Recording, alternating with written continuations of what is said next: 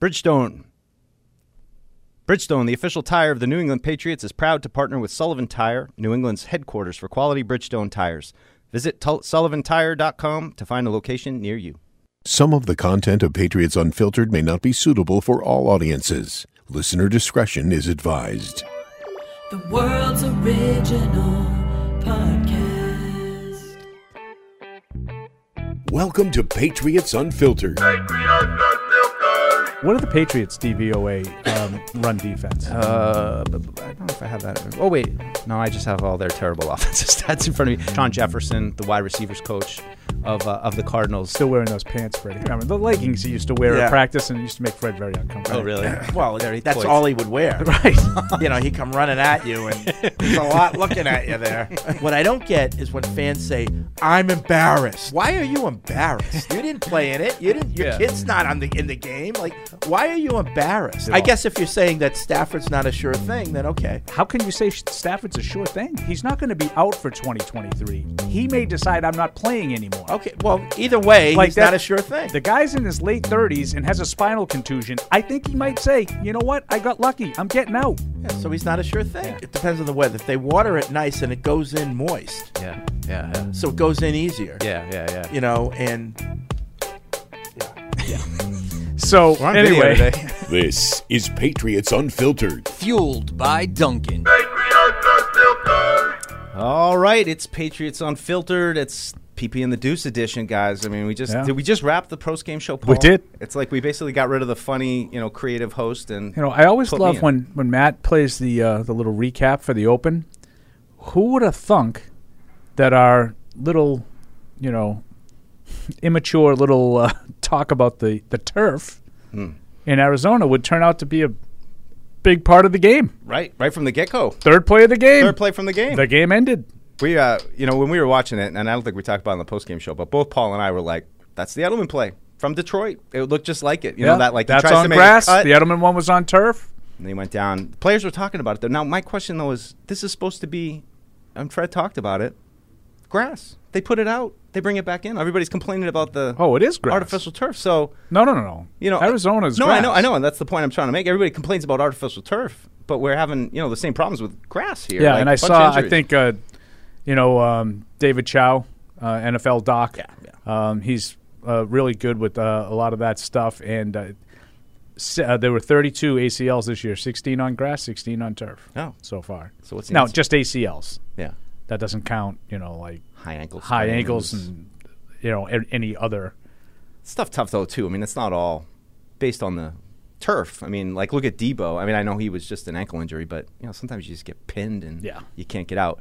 Uh, well, anyway, yeah, Well, the Patriots got out of Arizona with a win. with a win, and here we are. Feels like we just got off the air. Fred uh, traveling back from Arizona. We don't know his exact location, but um, you guys just got Paul and Deuce To today. get it so- on like NORAD or whatever and see where he is. NORAD. Is that what it is? Santa's NORAD, sleigh. They track Yeah. they track Fred uh, flying across the country somewhere. So uh, little bleary eyed here tonight. Paul stayed in the hotel, and uh, I was at my house, but not too far from here. But we got up, we wrote. We've we're already- shooting TV. we've already shot a TV We've already show. previewed the Raiders. Uh, so I think today we're just. Uh, I guess sawing through last night a little bit, a little bit of perspective, perhaps. I say we treat this as an extended post-game show. I know that Hard without some, Hardy. Some of our listeners uh, were able to call in last night and participate, but it is late. Um, you know, it's you know one fifteen. I think we we wrapped it up somewhere around that time. So I know not everybody got a chance to weigh in. So certainly, uh, if you have your thoughts on on last night's game, and you know we made light of it, but you can't get around the fact that the Kyler Murray injury was an enormous impact on the game.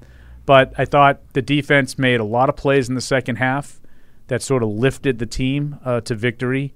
Not sure, you know, they might still be playing at 13-13 if not for that scoop and score. Jets.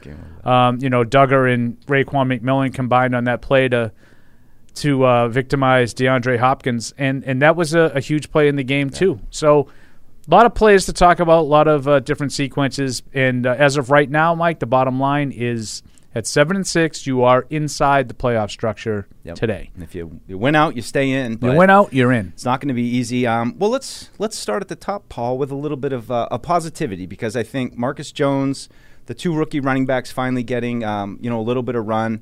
Now, I know that we're not. I, I, I found a lot of people this morning were trumpeting the 2022 rookie class as if it's it's an all-time class or something. I mean, I just I saw a little bit too much hype, and I think that they've been good lately.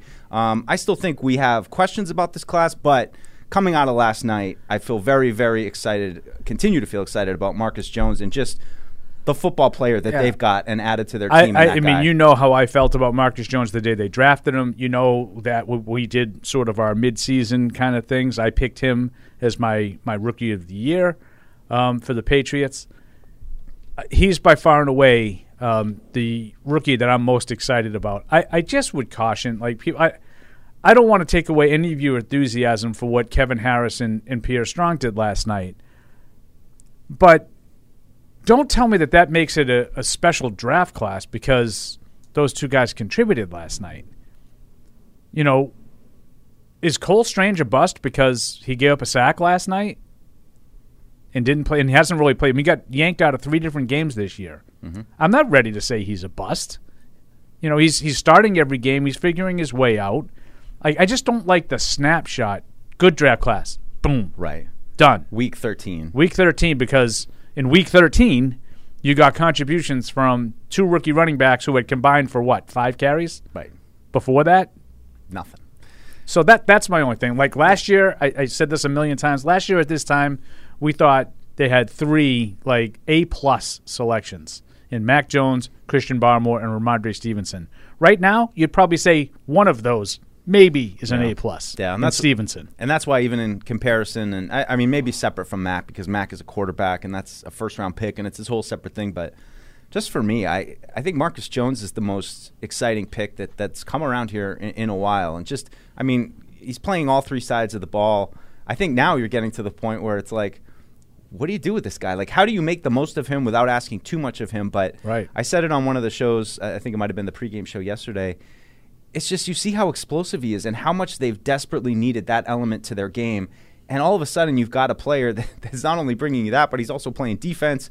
He's playing special teams and returning punts. And you know, how can you really? I don't want to say build your team around this guy, but just absolutely maximize because I think he has the potential to maybe be special. So eight snaps on offense last night, and then you know to sort of look ahead because we will look ahead as well. You know the Yeah, the Raiders game, sure. Count- short week, Mike, short I know, week. short week, long Um, you started the game without Meyers because of a concussion. You lost Parker to a concussion in the game. So I would say chances are you're going to be without at least one of those. I don't know if Meyers will be able to make it back, um, but I, I, my guess is you're going to be without Parker at the minimum for the Raiders. So you may need Marcus Jones to continue playing offense, whether you wanted to or not. What, what, did someone just bark like a dog? Bark like a dog. Oh. Oh, That was me. hey, Fred, how are you doing? So yeah, like just real quick, Freddie, uh, just to you know wrap up that Marcus Jones thing. That I mean, that's a high school level performance. I mean, he played significant snaps in all three levels. Really impressive stuff. Go ahead, Fred. Now you can No, chime in. Hello. Hello. I, I, I'm joining the show. Nice. This is great. How do I sound? Do I sound okay? You sound a little tinny, but we can hear you great. Yeah. Uh, I do remember, and I was going to take a picture of your uh, your closed office upstairs. I told Mike I want to take a picture and send it to him and say I remember a time when you would have made it in uh, right off the right off the West Coast trip. Yeah, okay. No, I, I'm just kidding. No, there That's was never leave- there was that's when I never a live- time that you'd be here. I, I can't believe you're on the phone right now. To be honest with you. So, That's Fre- when I live five minutes away. Mm-hmm. It's a little different now. so Fred, in Arizona, what would you say the mood was? Um, well, I know my mood. I'm happy for the win, but you know, I texted Paul during the post game show. Yeah. What we saw from the Patriots offense, that's not a normal NFL offense. No. You know, uh, the amount of I, I know they call them screens. That's something I want to talk about. If some of those passes are, are actually screen passes or just quick flat passes the Swing sideline to try to get it to the edge as quickly as possible. I agree with you, Fred. I, I think that they ran a, a great amount of screens, but I don't even think that counts all of the little swing passes just That's right. that were You know, just those- out of the those- hands immediately out to the side.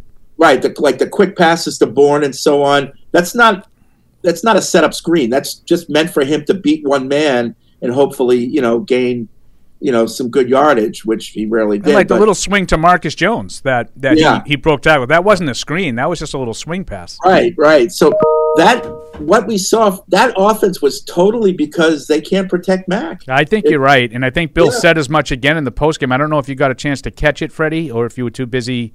Um, No, I, I listened. I listened. you know, they Yeah. asked. You know, the, he was asked about, you know, the the the vast amount of screen passes, and, and and part of Bill's answer was, you know, well, we did have, you know, the two seam throws to to Hunt. He said, Right. but but then he said. Uh, you know, we would we were looking to take a shot, uh, uh, you know, downfield on the play that Mac got hit and got intercepted.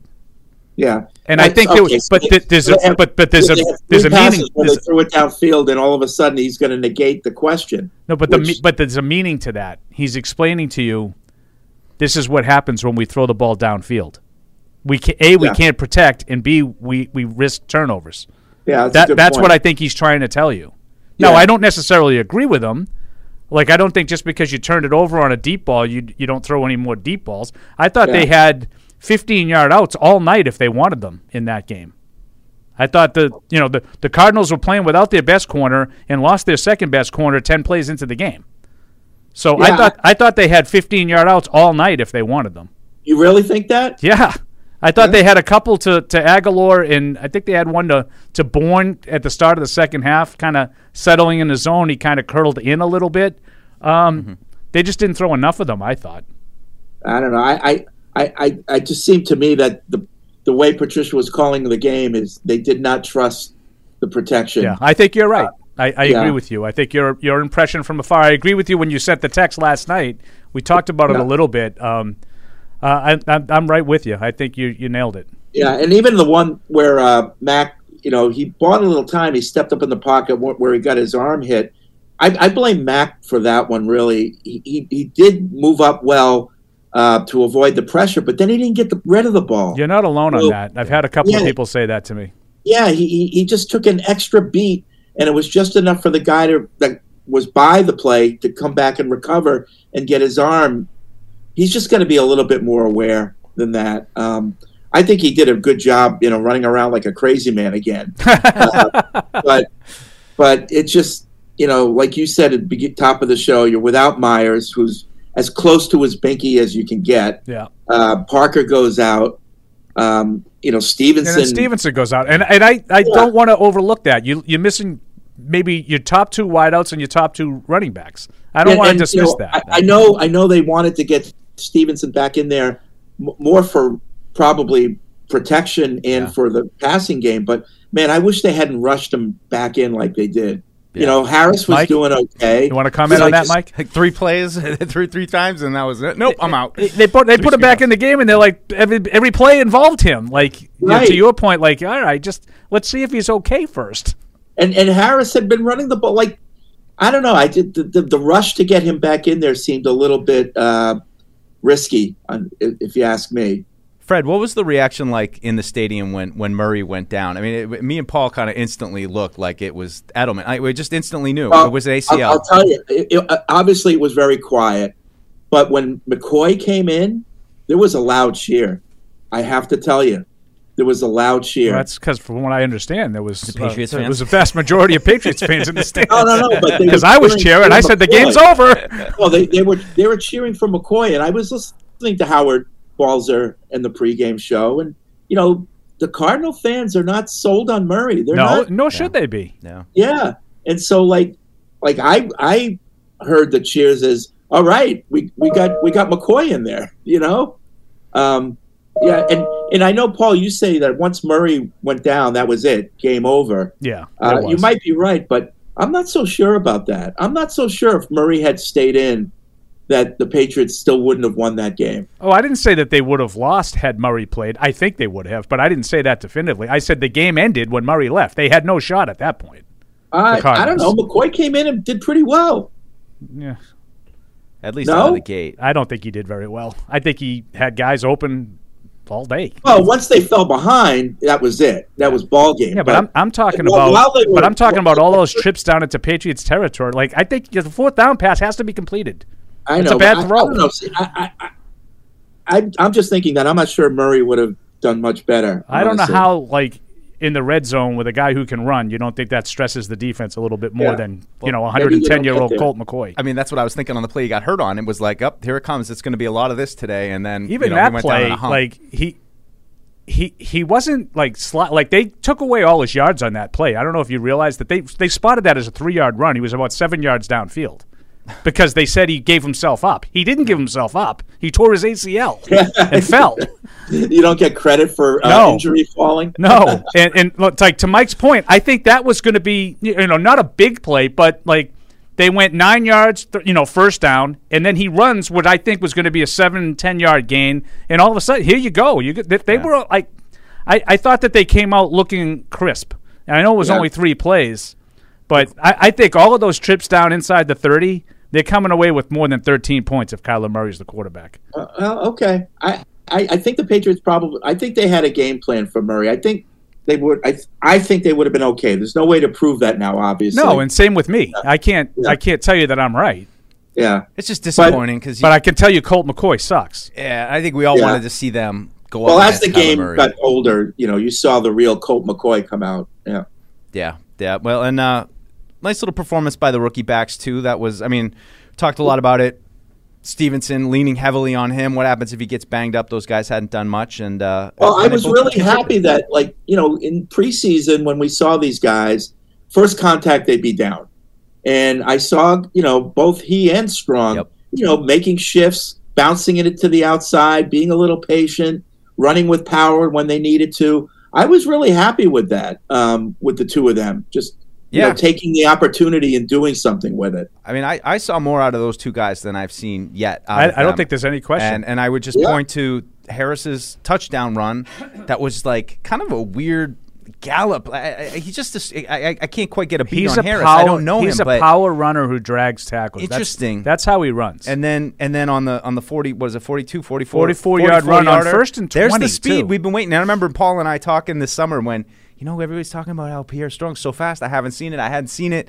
Uh, uh, there it was finally. So I mean just a, a little bit of, you know, excitement when these guys but there come is and do something. there is some concerns. Like, and I think Fred's right about like you know he talked about the pass protection, but to that that offensive line in general, Freddie's concerns are accurate. Like they had a 44 yard run in that game and still only averaged 4.9 yards a carry Yeah. with a 44 yard run. Yeah, Harris had Yeah, a bunch. I- I- you know, and, stuff you like out. like I, I was joking with you. Kevin Harris started three carries for 32 yards and a touchdown. He ended up with uh, Wait for it. eight carries for 26 yards. Going backwards. You know, like 3.3 a carry after you know going three for 32 to start. So Yeah. they're, they're having problems up front. They're not getting a lot of. th- th- Still a lot of negative plays in the running game. Way too many negative plays in the running game. Yeah. Um, and if you're missing a couple of receivers going forward, Yeah. that's that's going to be tough. Fred, where are you Yep. on uh, on Marcus Jones? How I mean, is he was he as as dynamic in person as uh, he was on TV? I mean, well, it's it's pretty incredible what he's doing. You know, uh, in all three phases of the game. I mean, I think they've really found somebody here. Now, now I just hope he stays healthy. Uh, but the kid, I mean, he's doing it all. And during the doing the blog, I was getting so confused because he's 25, Strong's 35, Harris is 36, and I was like, Mix I would up. look quick to see, okay, who just did that? and I was I was having to correct myself a few times because I would think 25 was 35. It helps how much bigger Kevin Harris is than Pierre Strong because I, I get confused in the 35 36 a, a, a lot. Right, and of course I called uh, Kevin Harris David Harris the first time. David Harris. yeah, I do that. I, I, don't figured it was why I Damien. I figured you called him Damien Harris, a guy who's actually Oh. on the team. David, you know, the linebacker. Yeah, for the, no, I know who you're talking about. He had a Yeah. cup of coffee with the Pats. It's annoying when you have to write about those guys and you're like, do they know which Harris I'm talking about here? Like, do I just call Well, him it's- Damien? It's like you got to do it with the Joneses and the Harris. Oh, the Jones. I have to do the whole name. Yeah. Fred, did you see what happened to Jack Jones? That was one I didn't catch uh, on on on when we No, were I, watching I live. had no idea. I um, you know, on ESPN they they said, oh, you know, he's uh, he's out with a knee questionable, but I didn't hear the announcement in the press box, um, so I didn't catch it either.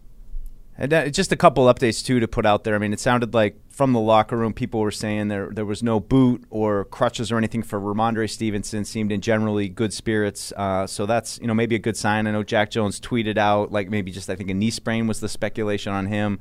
Not sure, but I mean, cornerback issues right now in terms of depth with Mills being out, with him being out. They'll need it this week too. You know, it's a Yeah, short and- turnaround, and, they McCourty, they're going to need it. We don't know about McCourty either. Uh, yeah, good point, Freddie.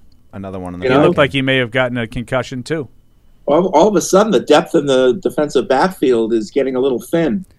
I think it's scary. I mean, we talked about it last night a lot about just the pass rush, and I mean, I think that that you know is what I've come back to is just the pass rush is just so critical, and in this game coming up, it's it's going to be huge, especially if they get Waller and, and Renfrow And I back. thought that was the best element is when you got the lead in the fourth quarter, your pass rush came back. That's what you saw Yeah, they- against against the you know the the Indies in in uh, in the Jets. When you had the yeah, lead, they really needed that because you wanna there close it out, yeah. there, but the pass rush kept them in it. But you have to, you, you got to say something about that Arizona offense and their penalties. It's unbelievable. yeah, It really is. yeah. I mean, both both teams really uh, way too many penalties. Both teams had eight penalties in the game. Um, they got to clean it up.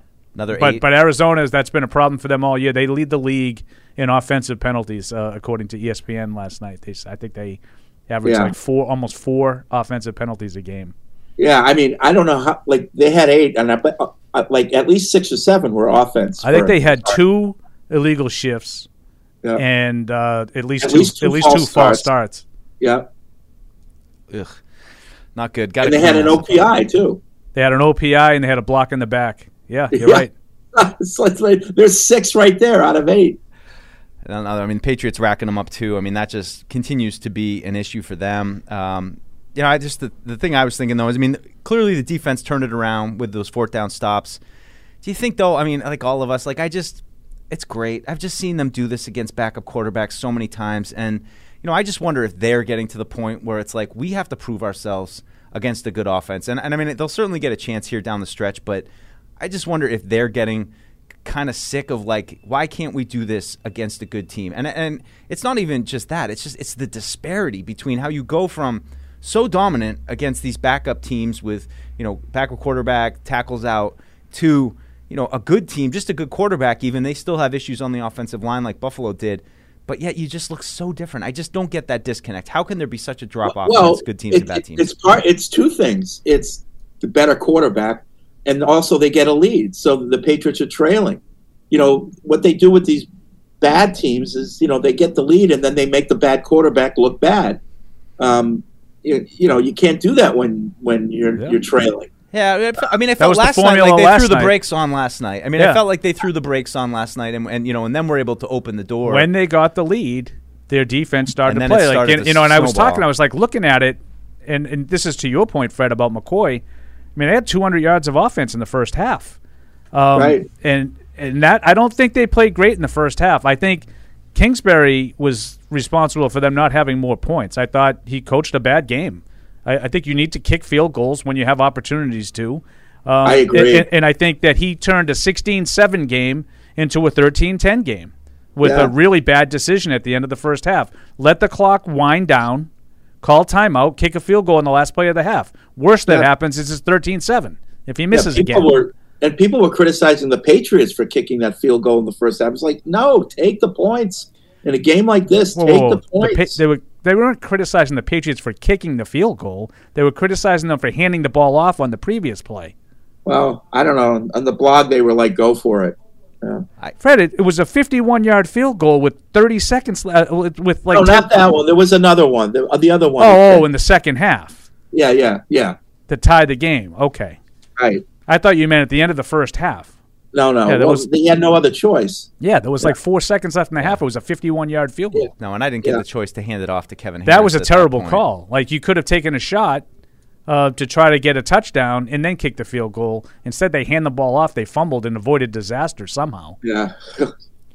I don't know how Matt came up with that because he wasn't even near the ball and he, he reached in and got it. Cardinals going to Cardinal. And what was the co- the clock rule on that? Like, what's supposed to happen on the fumble? Well, once it was a loose ball, I think that they were trying to determine who had it, so they they they, they stopped the clock. I thought they stopped it prematurely, but yeah, the Patriots could have called timeout too. But if the ball's loose, yeah. like you, you don't have the ability. The play's not over.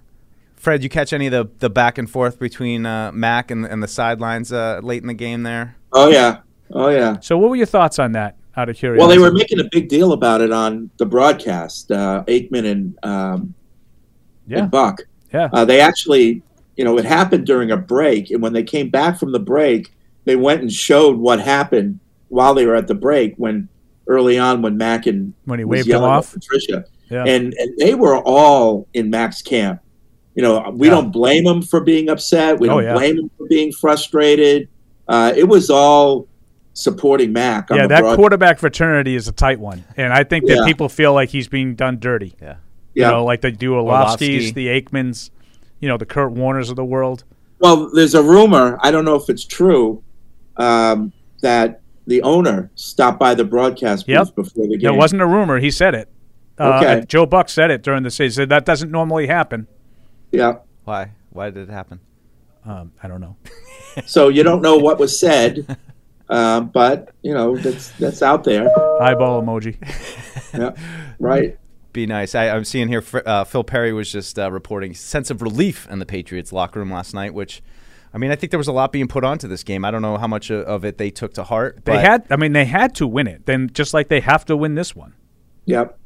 Yep. The two bad teams that you're playing, you have to beat if you have any. Yeah, and I think you know, going back to the quarterback discussion, I think Derek Carr, um, he's close to that Jared Goff, Kirk Cousins area. Yeah. You know, he's better than the quarterbacks that they've beaten, for sure. Yeah, I would Uh, agree with that. He's capable of playing like Kirk Cousins played against you. I, I would agree with that.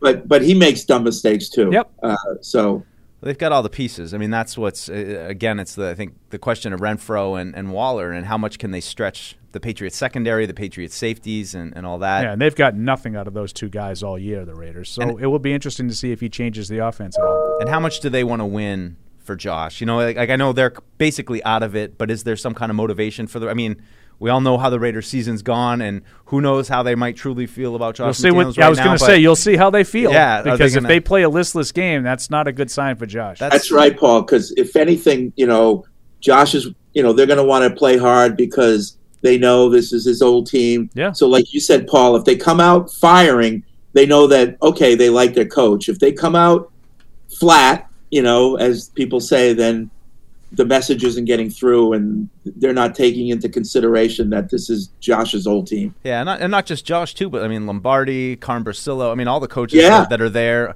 Not to mention Chandler Jones, Duron Harmon. Chandler. I said I got a chan. I got a chan on that one, didn't I? Chandler. I? I did pretty good. Uh, all right, so we got Fred in the house. Uh, Eight five five Pats five hundred. Give us a call. Get, we'll talk about the game. Emails are rolling in. Webmail at or sorry, web radio at patriots.com. Uh, let, let's uh, jump to the phones real quick and check in with Patty from Agawam. Hey, Patty. What's up, guys? Hey. So uh, I'll issue my little mea culpa from last night. I was wrong. I and part of that is that when Murray went out on the third play of the game, like um, I was like, wow, I we might actually have a chance to win this game now. Um, but I wanted to bring up a couple things. Number one, um, I've been really impressed not just these last few weeks on on the sacks that Uche's been getting, but I know um, you brought up uh, him being possibly a closer last night, Paul, and I think somebody took a se- exception to that on the post. Yeah. So I got uh, I got finger wagged on the post game show, Freddie. oh yeah, by who? I don't know, some guy. He wasn't yeah. he wasn't wrong. I think I'm probably a little premature with that, but you know, I, I, I think Josh Uche has the makings of one of these guys that can be a closer. You know, when you get the lead, you you have him out there and you know, just Well- let him go after the passer and I think he's shown the ability to get there. and- and I don't know who's like been coaching him, but compared to what we saw early with him, he's taking a more direct route to the quarterback. He's able, he's he's like he usually, you know, when we first saw him, he'd take the long way around and you know he'd be out of the play, but he's learning like an underneath swim move, and he he, he seems to in, in you know getting to the quarterback quicker than he was early in his career. So Yeah. that's good. You know, Yeah. however he learned it, if he did it on his own or somebody helped him. Uh, I I see improvement there in in uh, And- the amount of moves that he's using. And one of his biggest plays wasn't even a sack. It was when he hit Colt McCoy and caused the interception. yeah, you know, yeah, those count too. Yep.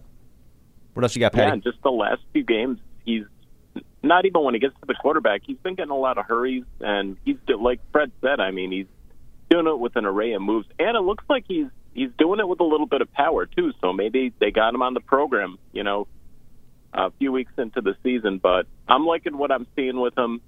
And uh, just regarding the draft, the last I I think you could say like 2020, 2021, and this year's draft.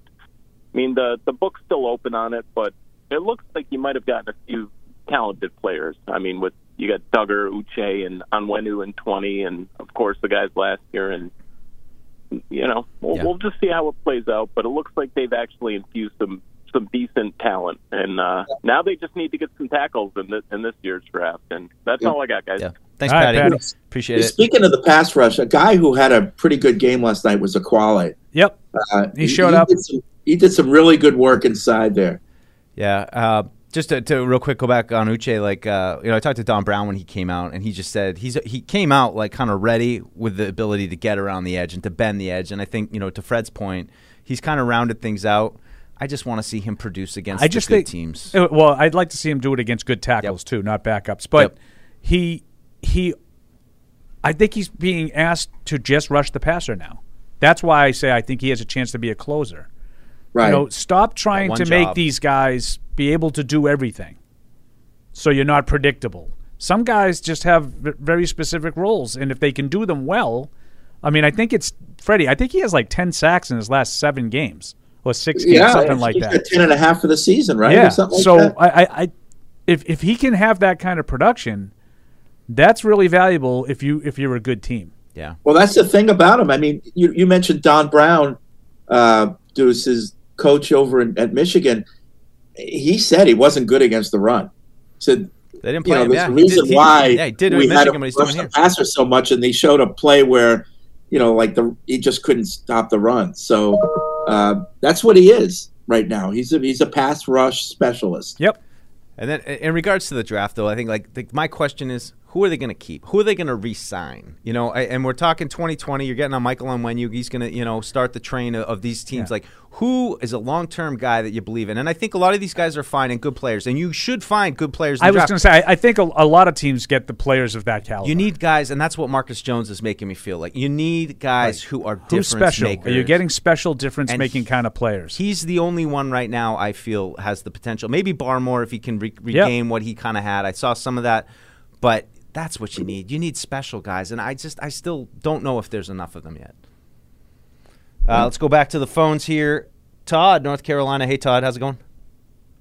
Hey guys, this is the first time ever I've actually uh, in agreement with Paul. I think previously because I called in and said, "Hey, what do we need to do to move forward with this team?" About five weeks ago, and I said, "Well, I need think we need somebody like Uche to pick things up on the defense." And hey, I agree, Uche's looking great. Now my question is, Paul, in the mailbag. This is specifically for you. You said there's no way that they'd get like a coach. Um, what's his face from the Saints to come in and coach as the, Sean the Payton? offensive Sean coach Payton? under Bill. Yeah, yeah. Oh. Why would Sean Payton Now- want to be offensive coordinator Exactly. under Bill? I agree. Oh, my, okay. my thought is, do you think there's any chance that Bill would move up to become a GM and then we could get somebody like that in to be a head coach? No, Is there any chance of that, or is that just not? I think he likes. Well, I don't think coaching. Sean Payton would do that either. I don't think Payton would do that either. I agree with you, Fred. But I also Yeah. don't Would think that Bill's like- Bill's not interested in not coaching. Yeah. he wants to break that record. Yeah, I think that's part of the part of But I agree with why- Fred. Freddie's point is valid too. Why would you want to come in and work under Belichick? Right. I guess yeah. Well, Bill didn't want to work. It's under why Tuna, it's why right? Belichick left the Jets. Yep. He didn't want to work Yeah, under exactly. Parcells as a head coach. Okay, just a thought. Thanks, guys. Merry Christmas. Thanks, Todd. Merry Christmas, Todd. It's very nice. Emails are rolling in here, but let's. Why don't you uh, read some? All right, I'll read one. Uh, See, Fred, I don't just pick on you. This one's uh, from Jack down the road um, in Stoughton. For the last few weeks, I've been thinking about how much the game has changed. I grew up in an era where the ground and pound run games were the way most offenses function. Now, my own kid's growing up playing a football game called Moss. The game's object is just one kid throwing to a group of kids and seeing which one mosses the others. It made me think how now there are so many wide receivers who want to be like Randy and what have been some other athletes uh, that have transcended the game like Randy Moss. Transcendent wide receivers? Anybody? Can we get one? I mean, Can we find one? There's probably like five of them right now. Yeah. You know, I think Freddie's boy Justin Jefferson is in that conversation. I think the guy you saw last night is in that conversation. And the guy DeAndre coming Hopkins. up this weekend. Like that play he made in the back of the end zone. Like that's ridiculous. Yeah, the one-handed. It's Yeah. ridiculous. So Uh, a lot of people said the the, the pass that uh, Hollywood Brown Dropped. couldn't come up with, he Yeah. dove for. Yeah, for Yeah. no reason. That he really didn't need to dive. Yeah, He I, I think it was a touchdown if he just kept running. Yeah, Yeah, I agree. right. He made it a more difficult catch than it needed to be. It was still a flat out drop, but I agree with whoever it, it was the guys on your blog. If he just kept running, I think he catches it in stride. That was a Yeah. really good throw from McCoy. Yep. another one from Alex in Raleigh, uh, big Marcus Jones fan. I think Marcus Jones is really developing into a great piece for our team. Do you think he could develop into that Slater role in the future, where he is a leader in the locker room and voice for the team? He just seems to be everything the Patriots love in a player. Like Mike says, he plays scrappy, and last night was another showing of many things he can do for the team. I can't really speak to him off the field. I haven't, yeah, And I, I don't haven't really really, care had right the, now. I haven't had the opportunity to really talk to him and see what kind of personality he has. There's been so Yeah, many I don't- I great don't know either. personality guys. I just want guys that can play the game at a high level now. I don't care who, who the next locker room leader is. Like, just give me guys who can who can push the envelope. Yeah, it's nice to have one of those kinds of players. It seems like they don't, you know, the, like the Patriots don't really get those kinds of guys. And I'm not talking about guys that do different things. I'm talking about the electric ability to impact a game in different ways. You know, like he's an explosive player. He's just surprising me too with his with his strength. Like some of the hits, like he's just very strong on his feet, and and he's really quick too. It's coming together. Uh, Paulie I in mean, LA. you saw the hit he had over the middle. yeah, Yeah. that's what I mean. I mean, on a tight it- end too. That was a big yeah, guy. I thought he- it was Like going to be a penalty. that was a big guy he hit. Yeah, McBride, I think. versus like 200. Yeah. That was unbelievable. Yeah, big tight end. I know, I know. I thought for a second that was going to be a, a call. Um, Well, look yeah, for- the other way. Look for a second. The other way. He's too small. Um, this is a good one, and I, I've been meaning to like just look this because I'm sure uh, it's on Twitter. But but Paulie in LA writes in just can we discuss can we discuss screens not working? WTF screens? How many screens did they run? I mean, and we talked about it. You know, you know Vance Joseph last week talking about oh they do screens. They and I mean they just like they leaned into it. it I've n- I don't know. Yeah. I like I'd love to know if this that was some kind of kind of record. surprised me because of that. Like I, I would have thought they would have gone out of their way to do something a little bit different. And Freddie, I joked around with you, I, I- or it might have been with Matt, uh, with No Socks. When that happened, you wondered if Vance Joseph was almost trying to bait them into doing something different. Yeah, right. You know, Nope. like, like yeah, you know. Uh, and then they, they went out and called it exactly the way Ra- Vance Joseph did, and they really didn't put much stress on the Cardinals' defense, which sucks, by the way. Um, and they didn't really they couldn't move the ball. Like it just Yeah. was odd to me. Like I think Fred's Fred's text to me in the middle of the post game show was dead on. Like that wasn't normal offense. I mean, No, it wasn't no. And like it, it was like hitting you know your head against the wall offense. You know. And I mean, how much do you think? I mean, I, I, this is probably what we're down to. It's like the final two, the great playoff. We're down to offensive line and offense design. And I just, I mean, I'm starting to think at this point, it's hard to maybe get to the offensive design when the, the offensive line has just been this inconsistent and this bad, and they don't trust it. And it feels like they're in their own head. And this is like a major concern for the game plan, which it should be when you're starting, you know, Connor McDermott and, and Trent Brown. And, you know, was Trent Brown going to be healthy? And, like, I mean, I, I'm kind of giving him a pass at some point for being sick, but, like, Yeah. what are you hearing about whole Freddie? You hearing anything about um, Yodny Cajuste? Um, I mean, he was available. Yeah, I Uh, find that a not little out for warm ups though. You know. Yeah, I- both Brown and Cajuste were not out for warm ups. He's So got, what, Yes, two I don't know what his deal like, is. Like a back and a Yeah. calf, I think, is. yeah, you know, but this line should not be that bad. No, they had four. Andrews They had four starters in place. They were missing. Right, They were missing a right. right tackle. I agree Right. with you. It should not be that bad. They have issues on the left side. I think Strange and, and Brown are, are struggling. you know, and you know, again, this, you know, Patricia's mark is on this too. You know, he's the offensive line coach. You know, uh, I hate to pile on, but like, you know, it's it's not looking good, and he's the guy who's responsible. Another one from uh, Bennett from San Clemente. Um, and this is kind of along this lines. I sent this email yesterday. I was wondering, do you think the offense won this game despite the play calling from Coach Pencil, or did Coach Pencil have a decent night of play calling? I think the defense won the game. Yeah. I, but I mean, we talked about you know some of the Hunter Henry things of you know I mean a, a couple plays you kind of got a guy cut loose. Yeah, I mean every. I mean everybody makes a play or two. You know, like during the course of it. I mean, I. It's rare that you don't like like even the Buffalo game. You know, Marcus Jones had a 48 yard touchdown. Like even in your really bad games, there are a couple of plays. They had 320 yards and they scored 20 points against the worst defense in football. Not not not hyperbole. The worst defense in football, 32nd ranked. So, to me, the defense won the game. Oh yeah, yeah. I mean, yeah, like you said, they managed to score 20 points, but uh, yeah, the defense won this game. I mean, I think the Cardinals would throw parades if they held everybody to 20. Yeah. David in Bethlehem writes in. Uh, he likes he likes PP and Deuce. The uh, the PP and Deuce like ham and eggs. PB and J, perfect. Uh, another one. Marcus Jones. Pat's, Pat's wide receiver room has vacancies. Absolutely, make him the slot receiver and give Strong and Kevin Harris more snaps. Mac is doing fine. Uh, has an, his arm improved too. How can the Pats move on from Jonnu? Seems unable to block well. Should Caley be criticized? I can't. I can't get to Caley. I don't know. I, I can't get yeah. past the whole offense yet. I, mean, I do think the tight end struggle blocking, but is that more Caley or line? I just. I mean, because I, I, think blocking isn't necessarily the same thing. Right, and that's. I mean, we talked about it last night, Fred, on the on the post game show, which I thought was a good point by me. Actually, something I hadn't thought about of you know, just that that the two tight end offense. Anxious to see this. Uh, Maybe we should just replay arm, it. Man. Arm breaking pat on the back. no, I, I, it was something that just you know you come to something suddenly and you're like, yeah, that makes sense to me. If just you know these guys, they're not those those versatile tight ends, and you're not really getting. They're kind of in the middle, squish like grape, Mr. Miyagi. You know, they're not really blockers. Yeah. They're okay. They're okay blockers and they're okay receivers. But playing yeah. playing twelve personnel, you just you're yeah. not able to exploit the matchups with these guys and you know, just it seems to me like the bottom has kind of fallen out recently with with Jonnu. It, it, it just seems like they're trying even less to get him involved now. And I mean, yesterday was a huge screen game. Usually that's his jam. Right. I think they right. threw him that one. Yeah, I only remember the one ball awkward. that was, off, but it was it was off target too. It wasn't a good throw. Yeah. Um, I, I didn't really see him as being a big part of the game. You know, yesterday. And I didn't really see Henry as a big part of the game. They just happened to hit two seam routes to him. Um, you know, yeah. one across the middle at the end of the first half in the hurry up, and and one went, you know, in the fourth quarter to, to you know had that that touchdown drive that ended the game. Yeah, you know, uh, going back to the defense, Paul, on the pregame show, you had some interesting stats about points scored in in Patriots wins versus losses. Yeah, and once again, they they had to win a game where they, you know, uh, they had to, uh, you know, allow less than 14 points. Right, which is why I think you know had the other team had its offense in place, I think it could have unfolded differently. I mean, I, I even think at 13 13 and Arizona has the ball, they, they were able to get it off their goal line.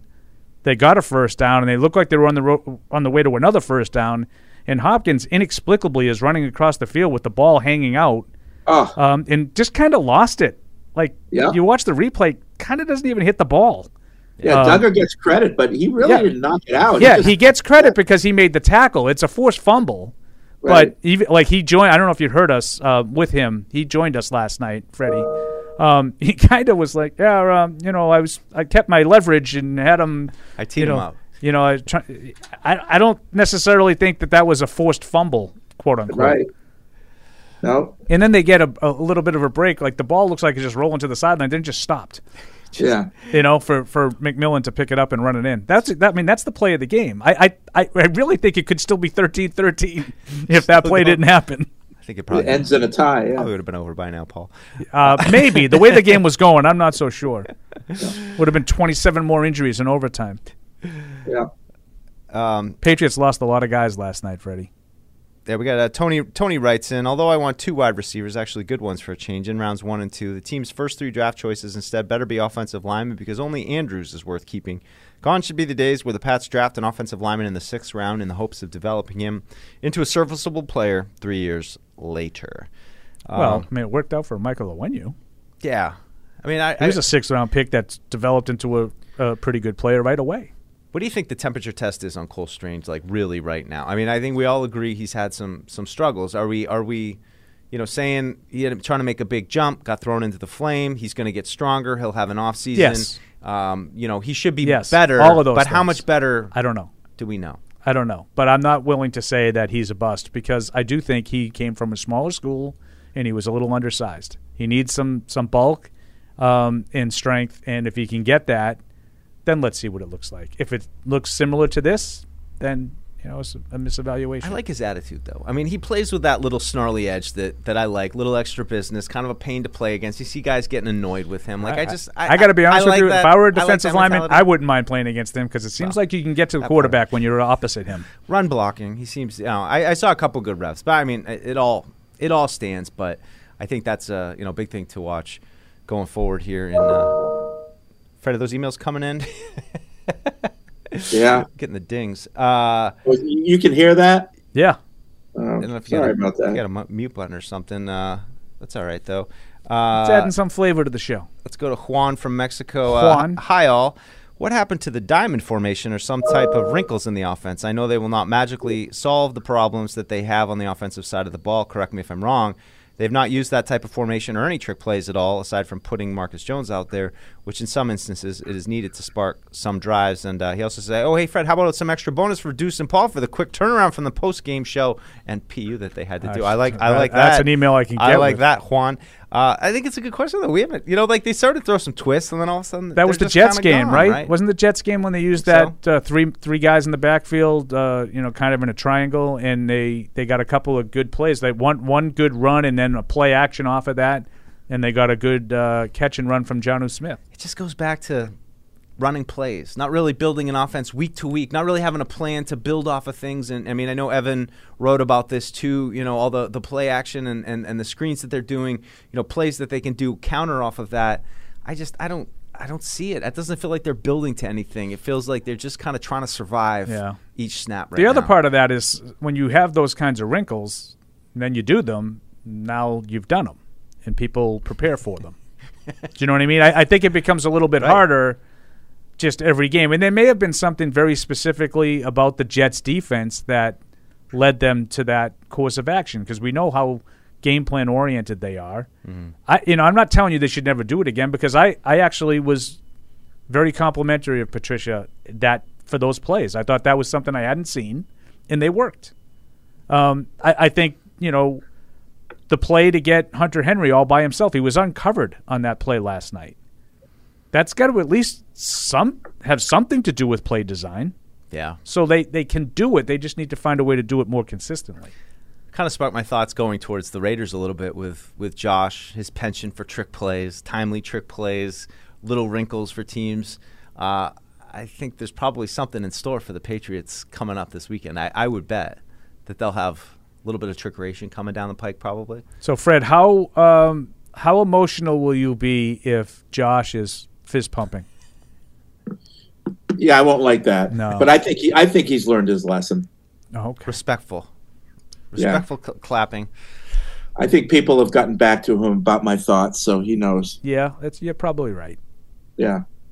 Do we take anything from that preseason game? I mean, is there any value to having been out No. there, having seen them a little bit? No. Probably a little bit, but not. I, mean, I think that they know what offense Josh is running, obviously. So I think Yeah. this, you know, I, I think the bigger impact is the institutional knowledge that they would bring to the table going against the Patriots. Yeah, it's just like that he knows Bill, Bill knows him. He knows Patricia probably, like what kind of you know, so it's it's You know, what's- what's the tendencies? Screens. and that type of thing. What, what would you give to just hear Josh McDaniels' unadulterated opinion about what the Patriots have been doing on offense this year? Just Yeah. no holds barred. He's just going to lay it on you. Yeah, I I would be there for any shows where you could hear that, like Bill telling you what he really thinks of the opponent, Mm-hmm. you know, and then that kind of thing. Josh telling you what he really, really, they're replacing me Like with him a- and Mick Lombardi sitting they, there They're replacing like- me with a defensive coordinator, really? like I, I think that'd be great. Big game. Well, we'll have to keep an eye on uh, on all these. Uh, you know, Hunter Renfrow, Darren Waller, if they're going to practice this week. Um, just wanted before uh, we should have some food coming soon. Oh God, I'm just seeing a text come in from Hardy right now, and oh, never mind. I thought he was going to he's going to make fun of me for uh, For hosting, for hosting. I know, but we. No, he, well, he's on the radio. I don't know. I probably still listens to our show though, right? It's that time of year.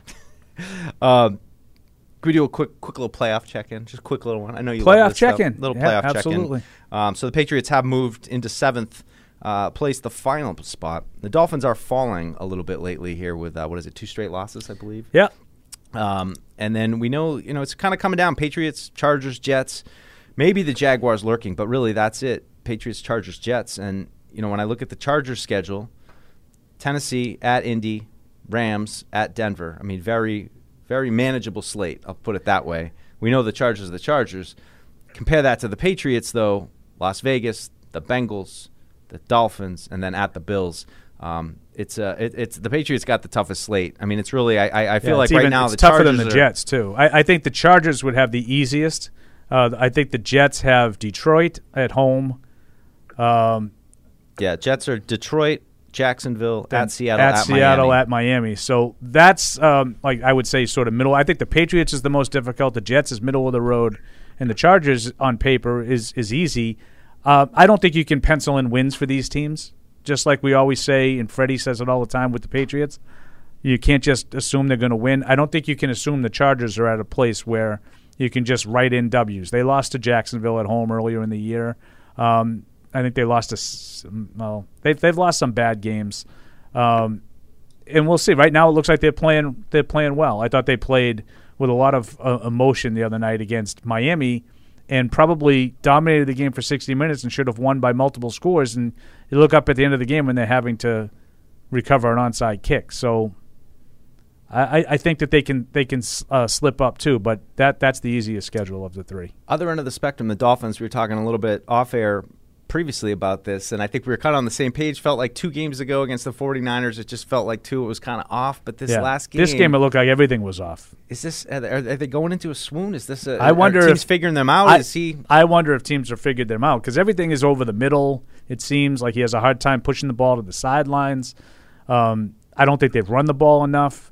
I, I wonder if defense is just saying, "Hey, we just we we, we bracket." You know, it's kind of like the 2009 Belichick. You know, we bracket Tyreek Hill in the middle and make him go somewhere else. What, what else are they going to do? He's, not hasn't been Waddle, Waddle. Waddle's been quiet lately. I know he's been dealing with some injuries.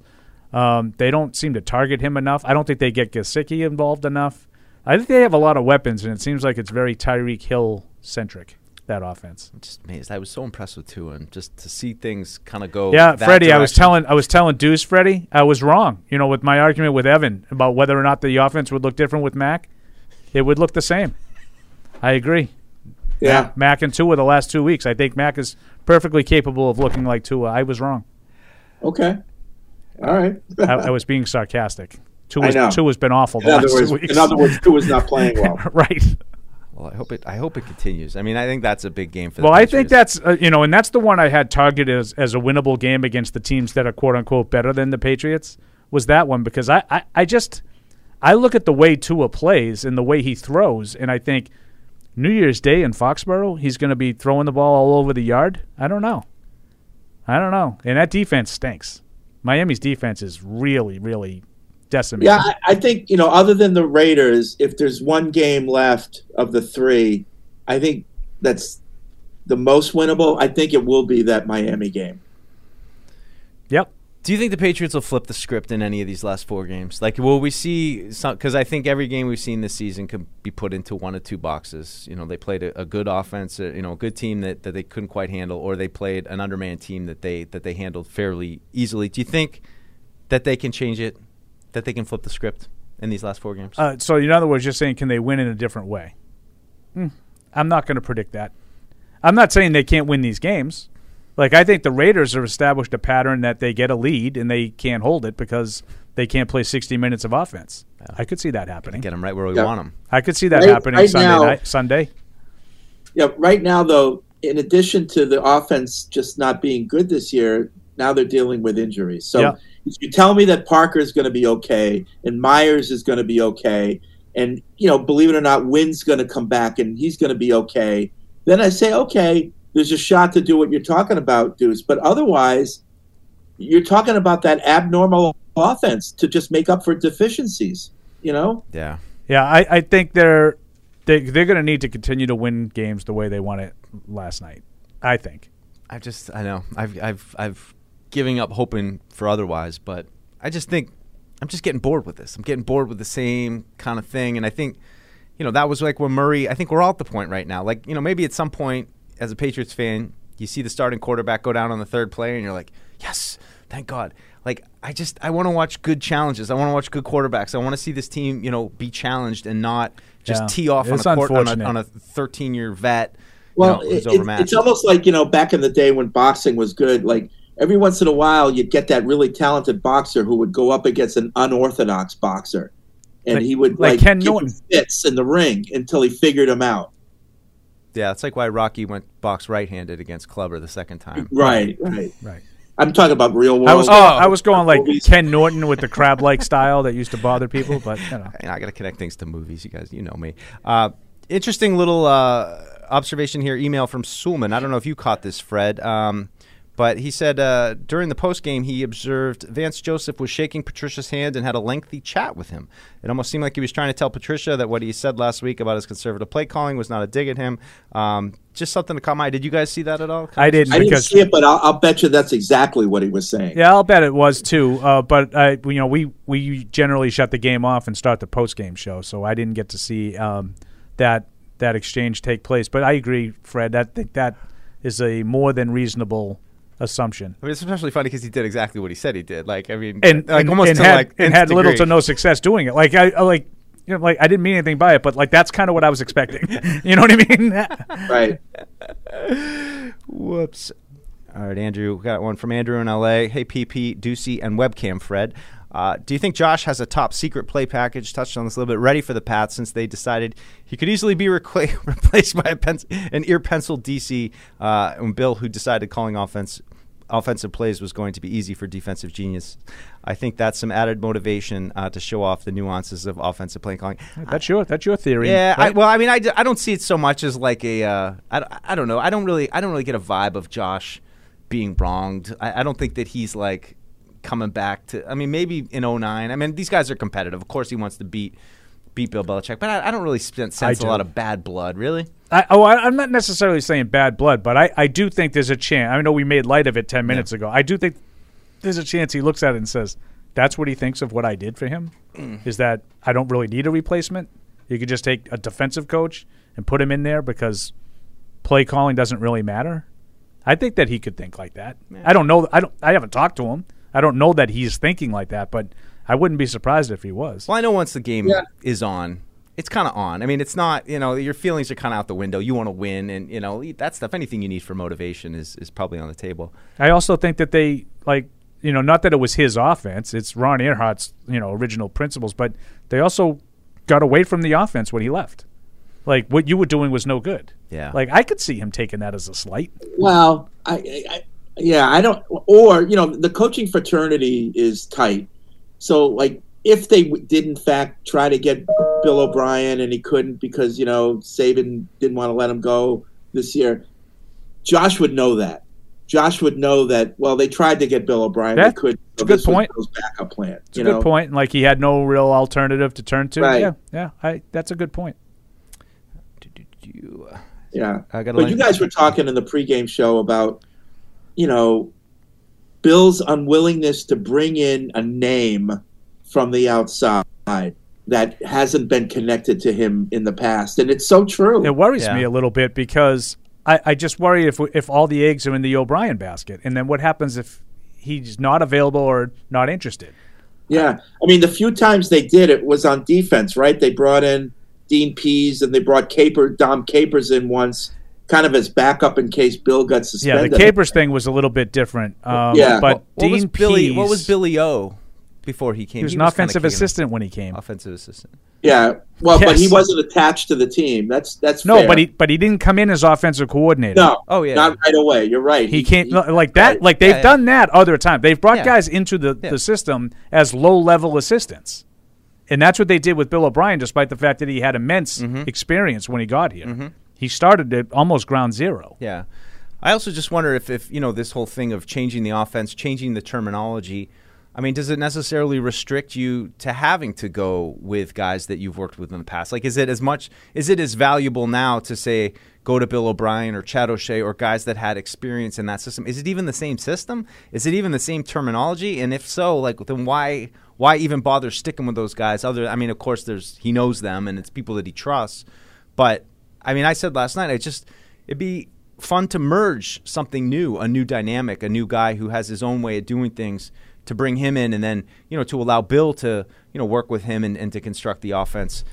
I don't know. I just I think Yeah. that the the brain drain overall between Ernie leaving, Nick Caserio leaving, and you think about what those guys did on game day to now, you know, you basically have Matt Patricia doing Dante's job, Josh's job, Ernie's job, and Caserio's job. It's you know in some ways is, as as the senior football advisor, I, I just think they need reinforcements. They need to restock some of the shelves with some young coaches with some new perspectives, especially. That's what on I want to offensive side of the see, ball. uh, Freddie. Is uh, like a y- you know one of these young wonder kinds. Like you know, like why can't we get one of those? Yeah. like we have Yeah. Marcus Jones who's doing all these electric things. Why can't we get a young coach that's doing all these electric things too? Uh, just real quick, I'm looking up Dean Pees here. He came in in 04 as the linebackers. 04 and 05, he was the linebackers coach. So even he, and Okay. you know he he came in as a positional coach, and then got when when Mangini left became the defensive coordinator. Um, and he also had time at Michigan State in the late '90s, which probably tied him to Saban. Um, yeah, yeah, So he kind of there's wasn't always really- something. There's always always some something. connection. yeah. It's been uh, it's just been funny recently though with you know guys like Nick Sirianni, you know who's doing really well and has his team playing really well, and you always get this like, well, who would you want? I'm like, I, I don't know. There's other coaches out there that, that pop up that win. You know, like I'm not saying that they're the greatest of all time, but you know, at a certain point, you just have to take a chance on a guy that you believe in, and sometimes success happens. You know, Paul, you mentioned you know bringing in the wonder kid from somewhere else, and I just, I you know, like I don't know what's in Bill's head, but I just get the feeling that he realizes that if I bring in somebody like that, there's no point of doing it unless I'm just going to hand him the offense and let him do his thing. And I don't think Bill's willing to do that. Yeah, I know. I wish he were. I know. I think at the end of the day, like Bill, I think he's open to ideas. I think he loves the discussion of football and the. I think he loves that. But at the end of the day, it's his team, and you know we're gonna. You know I'm gonna have to approve everything. And with somebody like that, he's gonna have to give it up. And I don't think he wants to do that. All right, well, I'm with you. Food is here, so we're going to take a quick break. Uh, hey, Pats fans, I'm here to tell you all about NFL All Day. With NFL All Day, all of your favorite Patriots highlights become digital video, video collectibles called Moments. Thank you, Paul. Not only can you buy and sell them on a secure marketplace full of thousands of NFL fans, you can also use them to compete in epic game day challenges. Check it out and find some moments from all your favorite Pats players on NFLAllDay.com. Verizon, the network America relies on, and the official 5G network of the New England Patriots. When someone accidentally threw away the school play costumes, Oh no. replacements were shipped with FedEx. And with picture proof of delivery, everyone could focus on the perfect opening night. FedEx, where now meets next. For residential delivery only. Patriot Place is the region's number one shopping, dining, and entertainment destination. Shop your favorites, including Vineyard Vines, Express, Olympia Sports, Petco, and more. Enjoy dining at one of our 19 restaurants, including Six String Grill and Stage, Scorpion Bar, and Bar Louie. And don't forget about the entertainment. Explore your inner artist at Muse Paint Bar, watch a movie at Showcase Cinema Deluxe, or grab a controller and start gaming at Helix Esports. For a complete directory listing, please visit patriot-place.com. How did Verizon build the fastest 5G in the world? We started by building it right with 5G ultra wideband. Then we gave it massive capacity and near zero lag. And it's not just fast, it's 25 times faster than today's 4G networks. This is 5G built right from the network more people rely on, only on Verizon.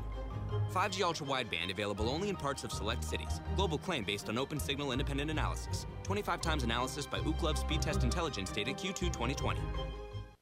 In sports, if you think joy only happens after you win, think again. Look at the world's most successful athletes like Serena Williams, Brooks Koepka, and Alex Morgan. They don't spend all their days grinding away. They take time to enjoy themselves, like getting together with friends over a Michelob Ultra, because they know that happiness is the key to winning, and that joy is the whole game, not just the end game. Michelob Ultra. 95 calories, 2.6 grams of carbs. It's only worth it if you enjoy it. Enjoy responsibly. AB Michelob Ultra Light Beer, St. Louis, Missouri. Patriots fans, you'll want to check out the replay on this one. Pat the Patriot is stealing the show tonight with his Bank of America mobile banking app. That's right, folks. So here we see Pat cheering, and then whammo! Is that Bank of America life plan? Looks like he's saving up for some big future moves. Planning the next vacay, huh, big guy? And wait, now he's paying back his buddy for concessions using Zelle? No penalty there. Incredible. No way! As if that double move wasn't impressive enough, now he's beefing up his account defense with security meter? Holy cannoli, what a performance! Bank of America's digital tools are so impressive, Patriot fans just can't stop banking. Learn more at bankofamerica.com/banking. You must be enrolled in online banking or download the latest version of the mobile banking app only available on select mobile devices. Message and data rates may apply. Terms and conditions apply. Member FDIC. Some people are never content with simply being good. Not when they can be great. But it takes a big step to get there.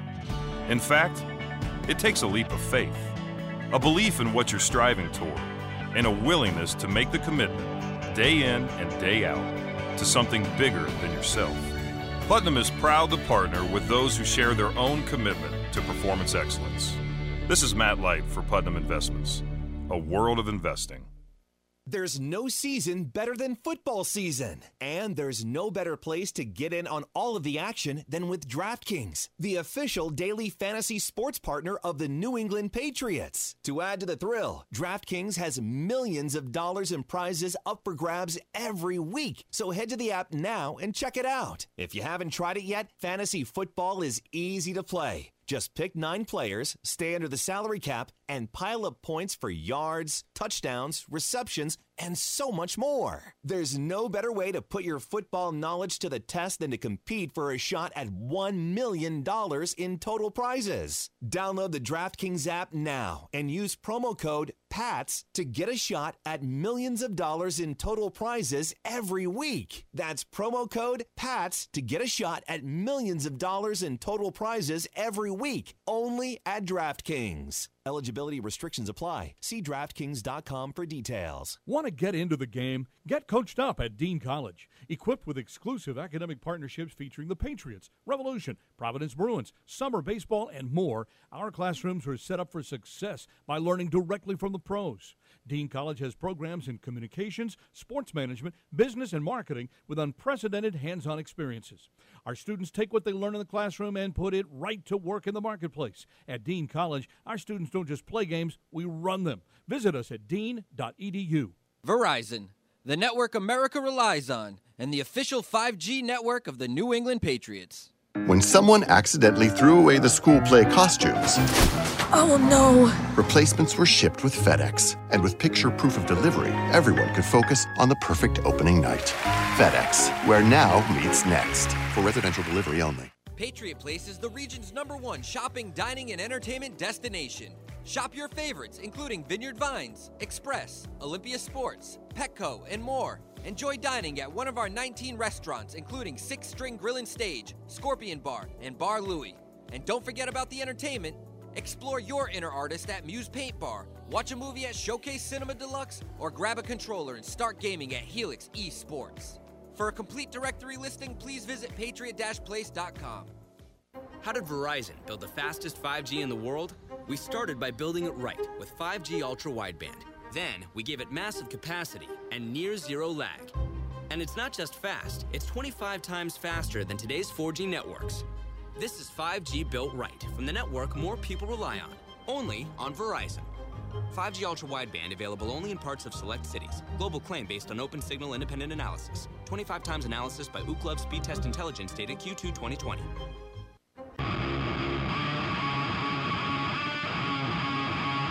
Snap back to Murray and his orange shoes off a fake. He's being chased by Godchaux, running to the right of the quarterback, zigzags, and then hits the deck in front of Matthew Judon, and he's hurt. Perhaps a non-contact injury, and Oh, Kyler Murray, man. who collapses in front of Judon across the 45 of Arizona. Oh, it's his right knee, Bob. He was untouched.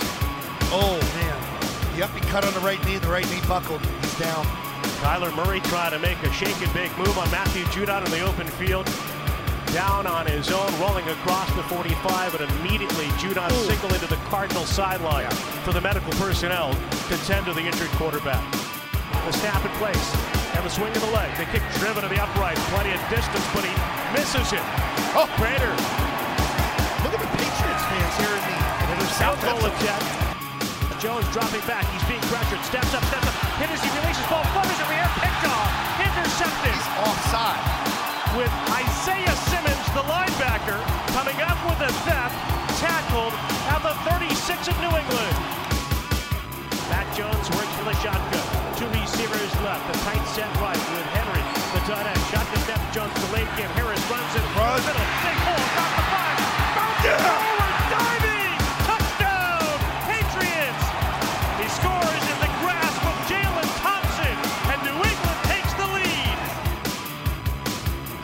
Drop back. He hands it to James Conner. Skips and then he runs it into the left side. He's powering the pile.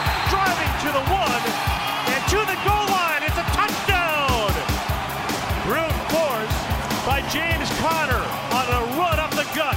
And Arizona's taken the lead. McCoy play fakes to Conner. Throws it to the oh! Knocked away by Tavai. A terrific play by Jahlani Tavai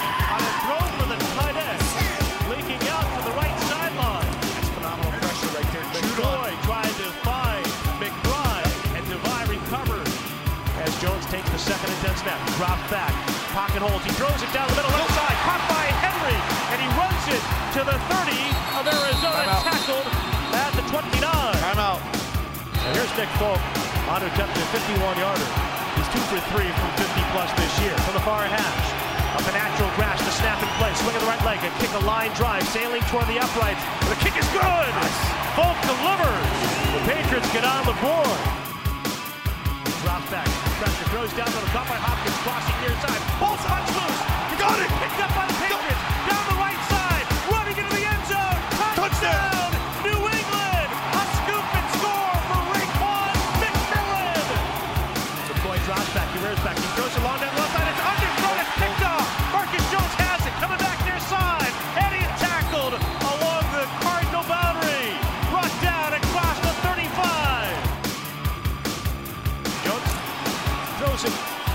Middle, that pass is going to be intercepted, taken away. It's picked up by oh, a defender running down the left side. That's Collins to the 15-10, across the five, into the end zone. Stephen Collins with his second pick six, it appears. After review, the ruling on the field is an incomplete pass. Oh, they're going to rule it as an incomplete pass.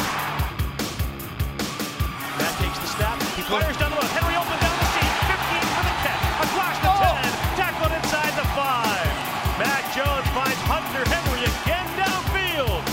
Saving tackle made, but a first and goal to go. Gorgeous. Strong off the left hip. Jones takes the snap. A give to Pierre. He runs up the middle. Lowers the shoulders. Dives in. There's a flag on the play. Now it's a touchdown, Patriots. Offside. Defense number 25. That penalty is declined. Result of the play is a touchdown. It is still a touchdown, Patriots. Two turnovers have led to the lead and insurance McCoy takes the low snap. He drops back. Pocket closing. Got it. Quarterback goes down. A sack by Ekuale. Two big plays by Ekuale, back to back. Wow. From the Patriot 48. McCoy drops back with a play. He's pressured by Judon. Rolling right. He's sat by Judon. He curled right into the arms of the Patriots linebacker. Coming in from the left edge of the defense with a sack back at the Arizona 37. Snap back to McCoy. He's under pressure. And Colt McCoy is going to be spun around by Jay again. The young linebacker having another terrific performance. A multi-sack game for Josh Uche in Arizona. 40 seconds to go and counting. One more time, Mac Jones to the knee and the second-year quarterback for the Patriots with a very productive night. 24 of 35, 235 yards passing. A big throw downfield to Hunter Henry on the put-away score. The rookies contributing. Marcus Jones with the interception. Kevin Harris with a touchdown run, a milestone for him. Same for Pierre Strong. And the Patriots win it over the Cardinals as the final 10 seconds elapsed by the 27-13 final. Patriots Unfiltered is brought to you by the Massachusetts Office of Travel and Tourism. Great memories are made in Massachusetts no matter how you choose to make them indoors or outdoors, scenic views or city vibes, solo or family style, whatever moves you, whatever the season. Plan your perfect Massachusetts getaway at visitma.com. You like to visit MA, Paul? Uh, I You live here. I, I, I live here. You don't visit. I- Seems like I- a nice place to visit, though. I rarely leave. No. Why would you? Yeah. You go to Maine. I go to Maine. I do. That's it. That's as far as you go. Uh, we're back here on Patriots Unfiltered. Florida. Coming at you. Visit live. mycouch.com Oh, for vi- Paul. Correct. as long as it's inside There he 128. That was Fred Kirsch uh, calling in from home after a, a long flight back. Flight was all right, Fred. Get, they're getting back. Did you get a whole row to yourself to stretch out? Yeah, I mean, like, like even Zolak had room to stretch out. So, Oof. yeah. It's his birthday today. What's that? Zoe's birthday. Zoe's today. birthday today. Oh, it's Zoe's bir- birthday today. Yeah, but unlike you, he he blew off his show. Yeah. You're Yeah, he you- did. you're here for the show. He's not coming in. I thought Don bought him a cake. Yeah, I think he might be coming to shoot something later. How many candles are supposed to go on that? Paul Perillo, the whole family gets a piece. Paul Perillo gets three pieces. Oh, Aw, bad guy. why did he What a that? bad guy. Fat shame me on national television. Well, He shouldn't lo- talk. local He- local he- television. Get back to that wake up 360. I'm telling you. I just Wake up. I- I- Wake up. I think he went to sleep 180. Uh, I well, I just saw an ad on it uh, there. He's uh, he's still he's still hawking that product. So I don't know. Yeah. I guess he's on there. Um, So, Freddie, did you guys travel back with the Patriots uh, contingent or coach? No, here's what happened is um, so obviously we all go to the stadium together, but on the way home, instead of six buses, they they had eight buses. Seven of the buses went to Tucson, um, and they had the extra buses so that they could spread out because it was a two-hour drive from Okay. Glendale to Tucson. So they had seven buses went to uh, Tucson, and then the eighth bus went to the airport. That's the one I was on. Uh, the marketing people, a couple doctors went back, and uh, the 98.5 people went back, except for Capella. nice. So you guys did all travel back with the Patriots to get like a, one of the Patriots planes, or like on a Oh, Just oh a yeah, regular- we were on the Patriots plane coming back. yeah yeah, yeah, okay that's Yeah. that's what I meant. yeah. The life of luxury. Yeah.